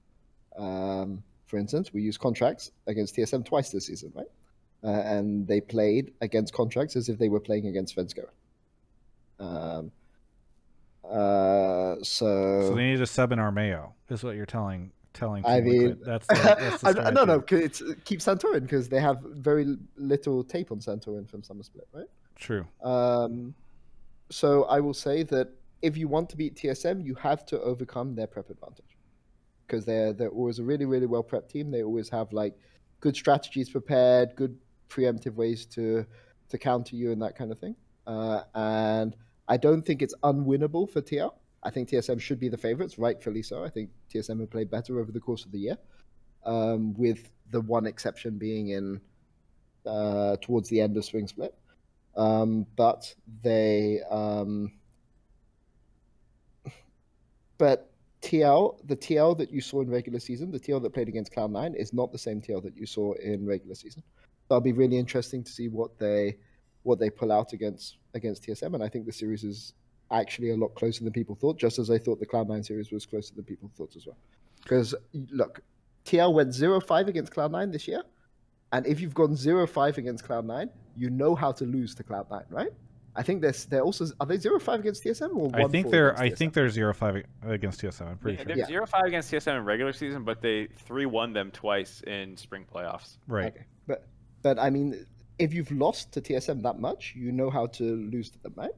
So if you know how to lose to them, then you can work out what doesn't work and that gives you an advantage. So now you know how to beat them. In theory, you just don't do the things that made you lose. I feel like TSM fans are not going to be happy with that answer of Can't- like, oh, can't the winning why go, will we did this to win. Why don't we do the thing that won us this, those games? Why can't yeah. Because if you're look if you're the winning team and you've had a strategy that makes things that make that that, that has been working right? You don't have an emphasis on changing right? Because you you think you have yeah because you have you have a team that you have like a set formula for how you beat a certain team. Um so so this in a sense gives TL an advantage because they have the opportunity to show something new first. Counterpoint I think are Peter. the favorites, but I don't think it's doomed for TL because they can show something that maybe TL and uh, the TSM are not prepped for. And I think that TSM, of all the orgs in LCS, their back. I, I've said this before for your first quarter, right? Their backroom staff are really, really good and really, really good at prepping. Like the reason Spica is good is not just because Spica it's good, because his prep that he has coming into the games, like how he adjusts his game plan based on the junglers he's playing against is really, really good. And sure, maybe Spica is staying up till 4 a.m. every morning watching the enemy junglers pro view, but I suspect that there are people in TSM who are providing him with that additional info and that additional feedback. Uh, and that's what makes him such a good jungler. Uh, and that's a disadvantage that TL will have to overcome. Right? Counterpoint, That's fine. Peter. If you are five and zero against a team, you know how to beat that team. Yeah, but they're not going to show up playing the same way that they that they played every single time. Like, I mean, if if you've lost, if you're zero five against a team and you're against them in playoffs, like you're not going to keep playing your old style against that team and just wait to get smashed again, right? Yeah. If in theory, uh, so ma- maybe you you maybe you have a psychological disadvantage, um, but I don't think TL have that because they won in they won in playoffs uh, in spring split, but they know how to lose to TSM. Nobody knows how to lose to TSM in LCS better than TL.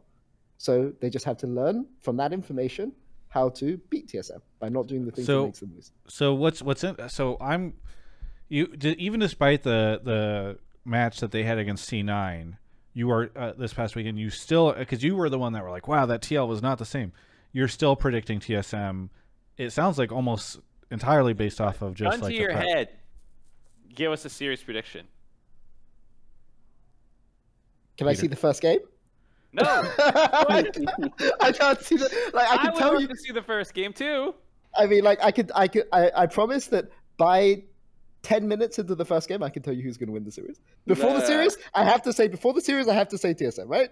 But, but by, but by, I promise, by eight, by okay, not even ten minutes, by eight minutes into game one, I promise you, I can tell you who's going to be able. You to you remind I me I of the will tweet it out. joke, the joke that's on the Sneaky Meteos Peter co stream where whenever the Nexus is about to go, Meteos always goes, "Oh, you know what? I I think it's time. I think we can safely say I'm going to predict TSM's going to win this game." You know, he just uh, it's always always their thing. Okay. Are, are TSM about to destroy the Nexus, or are the yeah, yes, yes. about- He will Okay. always predict right I thought he moments before that what what some team is going. to So, Okay. as long as you tweet out, I'm gonna I'm gonna check your Twitter eight minutes into the game against Okay. uh, TSMTL. I, I'm predicting three one, uh, but I predict the, the the side eight minutes into game one. Okay, You, you have you have flip flopping rights until eight minutes into the game. Yeah. But I predict Uh, TSM in advance because TL have to show that, right? Sure. Um, Mark. So this this matches a little bit with actually what I was saying um, on the dive, and I'd be curious to get your take on it because I was saying that TL felt like they had like a pretty clear game plan that was a flip from how they approached C9 at the end of the regular season, where they had Jace, Ezreal, Azir, and it's just like this kind of do nothing comp, and then they play really different. Um, you know, sound like they were intentionally targeting uh, Perkz uh, based off the some of their interview stuff too. And I was saying that I don't know if that same game plan necessarily works as well against PoE and TSM because while PoE, if you just look statistically, doesn't have great laning stats, a lot of that is, in my opinion, matchup choices that they take, and it's a lot of control mages, it's a lot of not lane dominant champions in order to scale and be more effective. And he's not super proactive in the early game. And whereas Perkz was had 21 deaths pre 15, it was most in the league. PoE's at 10, and Perkz had high 4% and high CSD because he was playing aggressively. Whereas PoE is not really often trying to actually win the lane. And so for me, I'm like, well, how are you going to exploit PoE if he's playing safe, maybe willing to give up some CS if he doesn't like the wave state or something, or you know, like he'll wait for Spica to show up before they fix the wave or something. You know, if he's going to play different, then I don't know if you can actually just hope to just 3v3 mid constantly because I don't think they're going to play like that. Um, and so I think this pairs very well actually with what you're saying about TSM's prep. They probably watched this TL series that just happened. This is one of the advantages of having the buy. Um, is it's like okay, TL, you did adapt between end of spring and or end of summer and start of playoffs. But you know now we've seen that, and C9 was the one that you were able to bring out this new style. I almost feel like TSM or excuse me TL would have to come up with another new wrinkle to actually beat TSM. Um, because I, I feel like if they just play this like double melee, much more aggressive style, I think TSM will be able to prep and then counter it and, and go more for their slower outplay or outscaling style. I have a question, Mark and Peter. Do you, when you look at the talent on TL and you look at the talent on TSM, which one? I, I know that it obviously it's broader than this, but which one do you think has the higher ceiling? TL. Peter? Prob- probably TL. Like, I mean, that's what's interesting to me is it it feels like TL are going to uh, oh, what's the term where you start I don't know peaking or something like that. Like, I think what's what I am curious to see is how much TL is able to improve every week because it felt like from the from week nine, like from week eight to week nine when they got Santorin, and obviously that was a huge jump. And then from week nine to this first week of playoffs, we saw them make maybe an even bigger jump. And so I am curious how quickly they can rush to meet their potential. Uh, now, obviously, Peter mentioned like TL kind of has, well, especially on the head coach position, like generally new people. So I don't know. Um, perhaps it, it will just be a, a coaching staff diff, but I'm I I'm just really curious to see how quickly TL can can scale up and, and to reach the ceiling for that, that team. What's your prediction, Travis? He's gonna wait till ten minutes after the game. No, uh, Peter at least gave a, a, a preliminary prediction, Travis. yeah, se- give us seven minutes and fifty nine seconds into the first game, I'll be able to tell you. Uh, no, I'll say now. I I'm I'm I'm going Team Liquid on this series. I feel like if if only I, previously I would have predicted TSM, but after this weekend, and I guess in in solidarity with Tim, uh, who predicted a, a TL versus TSM win and and run it, I will I will go with Team Liquid. Uh, and I, I guess I need to give the score. I'll say three one. Hey, Steve Yeah. will be sending you his your money soon. Yes, thank you. Paid by Steve. Oh boy, I- here comes all here comes all the uh, the TSM fans into my. I, I'm surprised, man. I had such a good thing going with the TSM subreddit, and now uh, I'm just throwing. People that are all away. really, really vibing TL that hard after they beat a C9 that was barely 500 in summer. You know, I mean, hate to use this fucking word because I it's the it's the number one hotline league caller word, but momentum. Uh, I think like I am, I am really impressed with what Does how- TSM not have momentum? I I guess I I certainly feels like there's more coming from Team Liquid. Like if you're looking at uh, the fucking charts with the lines up and to the right, Team Liquid making TSM didn't huge. play this weekend. Of course, they can't have momentum from this weekend. Can, I'm, can I'm point talking about just in terms of like in the past two weeks we've seen TL like make giant leaps and bounds, and that's that's why I'm interested, or that's why I'm I'm interested to see if they can keep that up between first week playoffs, second week playoffs. counterpoint to you, Travis. Um, if momentum is so important, should TSM have trolled the final game of the season against Dignitas instead of just smashing them? No, because I think that that's when you're tanking your, yourself. If it was Yeah. the final, it's the final game of the season, then then you're losing momentum. You're going down.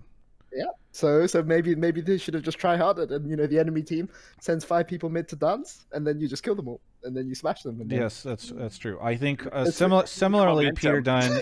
similarly, Peter Dun. If going zero five against a team teaches you how to lose, shouldn't EG have just thrown every single game of the, of the series to ensure that they know how to beat all the teams in playoffs? I mean, maybe we thought we were going to play Immortals and Dignitas in playoffs, right? So we lost all those games against Dignitas, and then we lost. Ah, I see. There I you go. see. Okay, very good. I do like this losers improve meta that's Yes. coming out here. Yes. All right, Rico. Rico, I'm in your camp, even if if Peter and, and Mark are not. Uh, anything you want to say before we take a quick break? Um, a few shout outs. Uh, shout out to Alienware, Game Fuel, uh, Space Talk. Talk talk Space? space. You almost Talk had Space? it. Yes, talk space. And uh, a little shameless plug um, to everybody who loves League. Um, throwing a little podcast out there, uh, podcast out there called the Crossover Co- Podcast, hosted by my friend David and Paul. Um, they talk about all the other regions, kind of similar to Rift Reaction. And oh yeah, shout out to Rift Reactions. Thank you, guys. Thank you, Rico. We'll catch you. We'll catch you Better next time. podcast for you guys than Rift Reactions. It's Yes. Anyway, we'll catch you later, Rico. Have a good one. Thanks for the call. Peace. All right. Our final sponsor, out of the night, is to Mountain Dew Game Fuel. Thank you so much to Game Fuel for sponsoring uh, so much of what we do here, the Hotline League episodes every week. Uh, we were really, I was really hoping that we could do a live Hotline League in uh, Newark and then make sure that everybody who gets there would be able to try Game Fuel if they hadn't before because we were going to be able to give a ton out to people. But unfortunately, not. So if you can all do me a favor and make my dream come true, uh, you know, my dream of having all those people in Newark trying Game Fuel, maybe you could help me make that dream happen right now by going to gamefuel.com slash Travis. I'll put the, the link in the chat. There's also one in the uh, description of the YouTube video if you are looking at there. Use code Travis to check out and save 5%. Uh, and give it a try because it's a, a. I mean, as you heard earlier, in a you know we don't.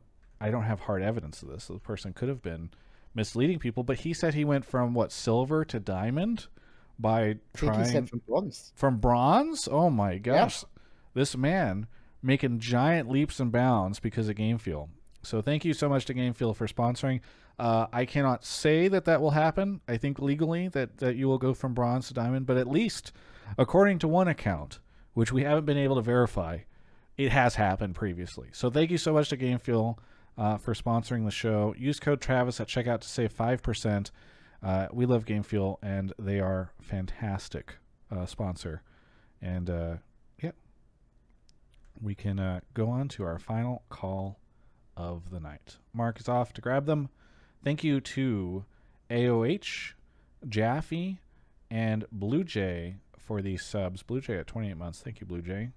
Good to see you. Good to hear from you. Uh, looking at Twitch chat right now, seeing everybody. Some people saying some interesting things about what, the ways Game Fuel has helped them that I won't repeat on the show.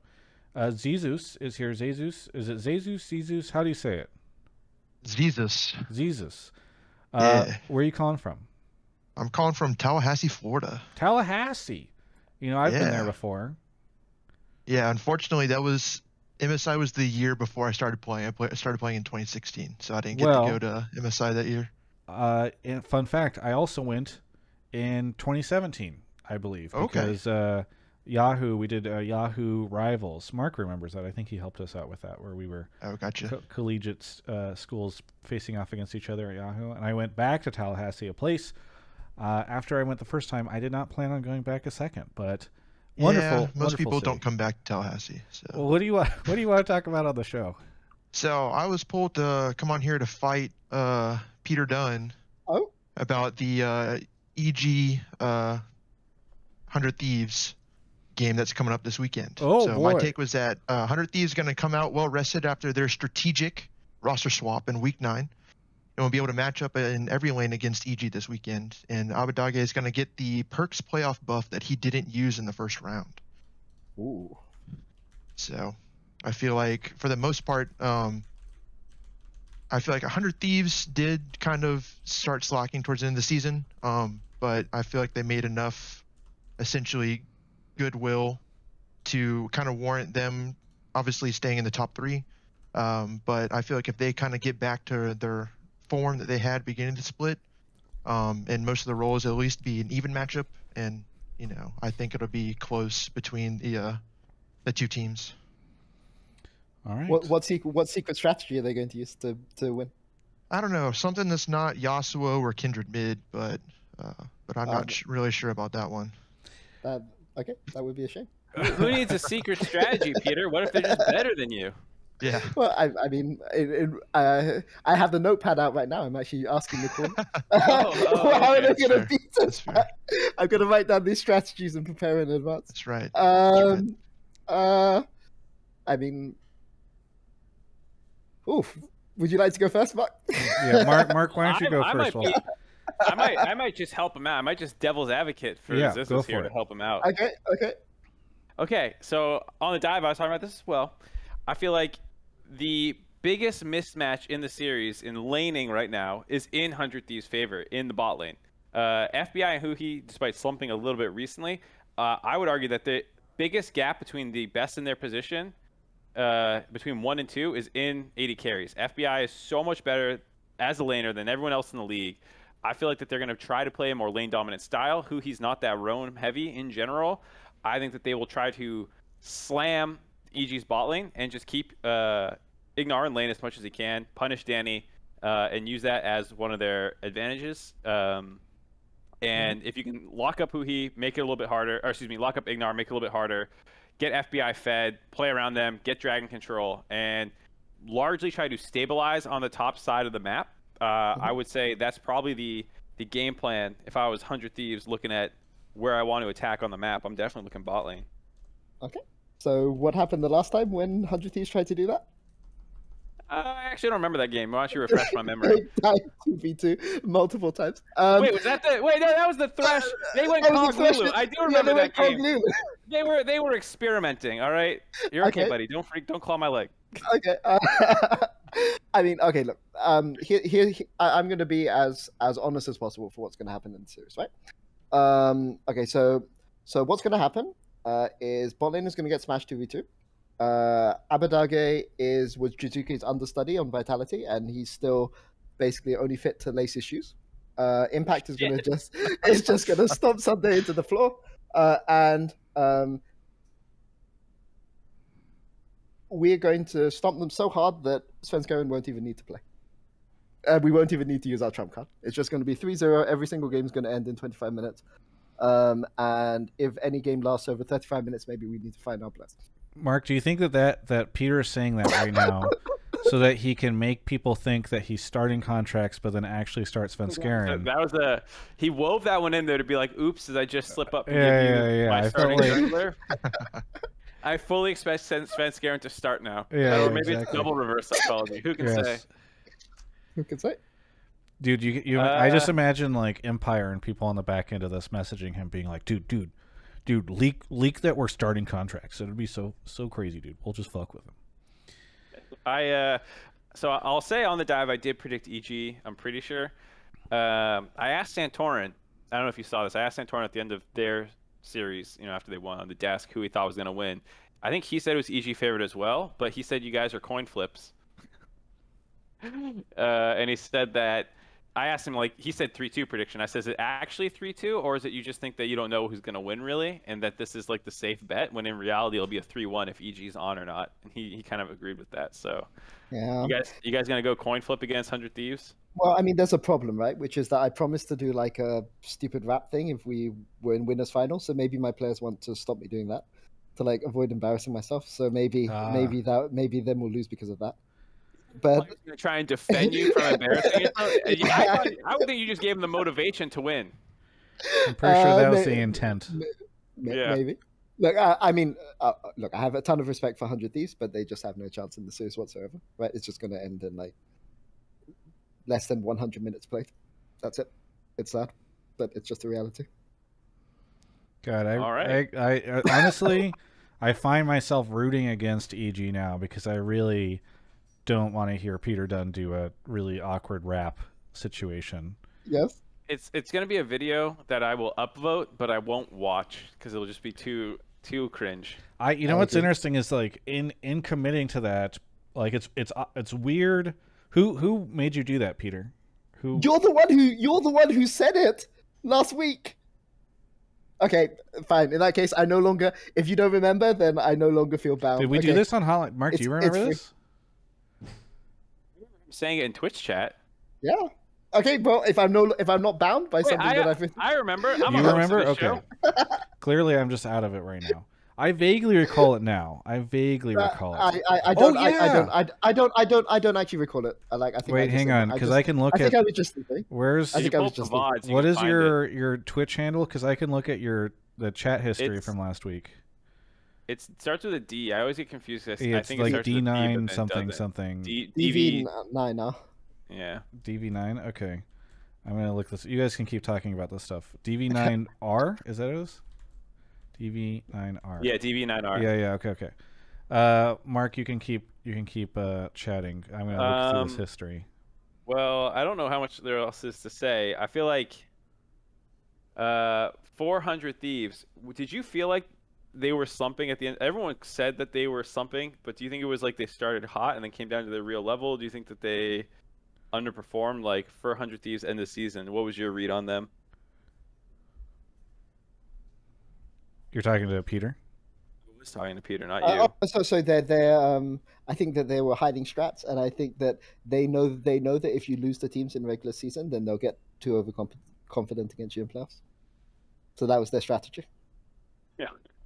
And now everyone thinks they're bad, so that puts pressure on on any team they're against. Because it's like, ah, ha, ha, you can't even beat hundred thieves. Pretty That's it. much the main thing I hope for this series is just it's a banger. I hope that even though you say it's going to be you know under 100 minutes, uh, I hope that at least 100 Thieves comes out to play. You know, it would be kind of sad if they do all this to get second place in the regular season and then they just kind of fall apart at the very end. Um, I'm a huge TL fan. That was my original take, but Mark wanted someone to fight Peter. So I I, uh, I I took the bullet here. Oh, really? But, uh, Did he no. coerce you into this?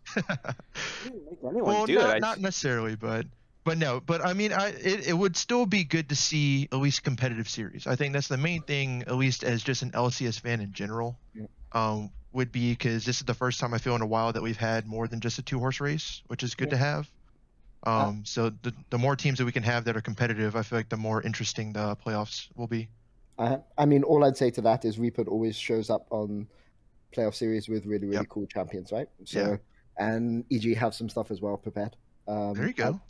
So there will be champions that maybe haven't seen play in LCS before being played this weekend. So Haven't seen play in LCS before.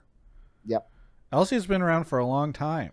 I know. He means this this year or this. No, fall. I mean, I mean, there may be champions that haven't been played in LCS before being played. What are you gonna do? Lock in action somehow?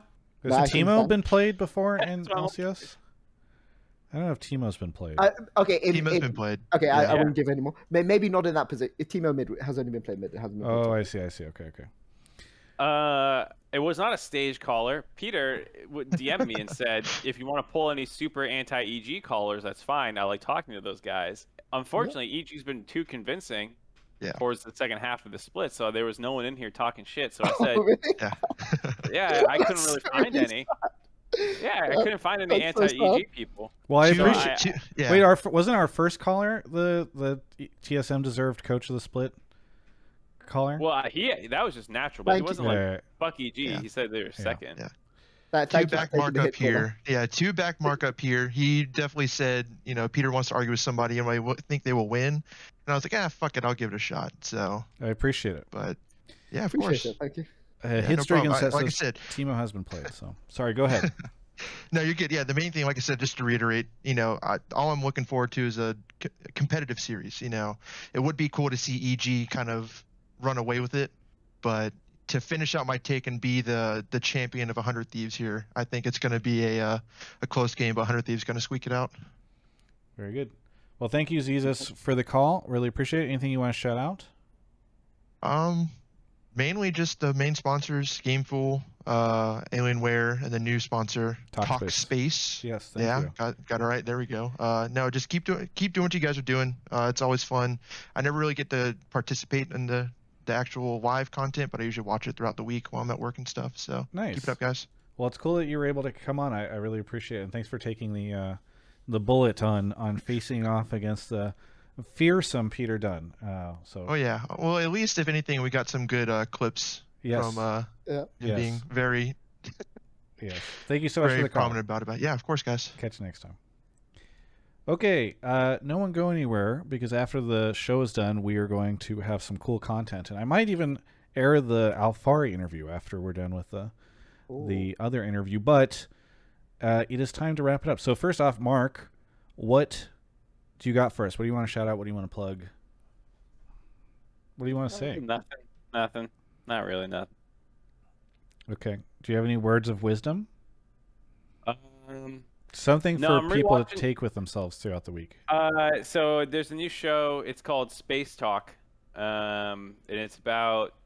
Uh, I've been watching this YouTube video, or this this guy called Via Science on YouTube, and he gives really detailed breakdowns. Is this a joke? the- Because somebody earlier accidentally called Talkspace Space Talk. So No, if, I'm I'm running with that joke. Okay. But but uh, no, that's what I was doing last night. I was watching his uh the relativity series. It's really good. He gets into like actual. You don't need to follow the math, but he actually like gets in there. So you're, you're basically getting a college level course. Um, and you know I'm on the the geodesic and the metric tensor for Riemann geometry. Um, I love Einstein used that the geotensor. That shit gets me every time. The geotensor is Yeah. not what I said. Um, you know. oh, just- oh, you're uh, not on geotensor yet. Okay, you'll get to that. Don't worry. Oh, okay, yeah, Yeah, yeah, yeah. Well, uh, Peter, what obscure random science YouTube channel do you have for us to shout out? uh, no, what do you what do you want to plug? What? Uh, yeah, uh, LCS. no. Um, uh, thanks for having me on the show show tonight. Um, sorry for the short notice. Sorry for saying no originally, um, and then it was okay to come. Um, shout out to to all the content you're doing, Travis. Appreciate it a lot. It's good to have all these storylines in in LCS uh, in a transition year, uh, and hopefully we can put on a good show this weekend. Um, I don't think I I don't think um, people will go away from this weekend disappointed. That's all I was saying. Well, I'm excited. Uh, you're you're hyping me up. I think this is going to be a good a good week of games. Uh, for me, uh, we so we don't have a run it coming out this week because uh, we weren't going to be able to get it done in time for Thursday. But we might even have a double feature next week. Uh, but that doesn't mean that we don't have some cool content coming on to the channel. So stay tuned for that. Uh, I'm really excited for for LCS. Shout out to uh, Rift Reaction, which I know some people have mentioned about trying to get the word out more on that because I think we're about I want to say 10 or 11 episodes in now and I think we've really hit our stride and and it's fun what here's what here's my pitch to you on Rift Reaction. I know a lot of you probably don't pay attention to other regions that much because this is a show for instance that's focused very heavily on LCS. But Emily does a great job of teaching me about what's going on in other regions, which is really great because then whenever Worlds hits in a little bit and North America busters out, you will have all the context on these other teams that might have reasons to care about what happens after groups. Um, as, a, as a bit of a joke, you know, I believe in North America, but uh, check check out Rift Reaction because I think it is really cool and it's helped me learn a lot more about what's going on outside of, of North America because obviously I've heavily focused on this region for the past couple years. Um, and uh, yeah, thanks. So thanks everybody. Thanks to Talkspace for coming on as a new sponsor for the show.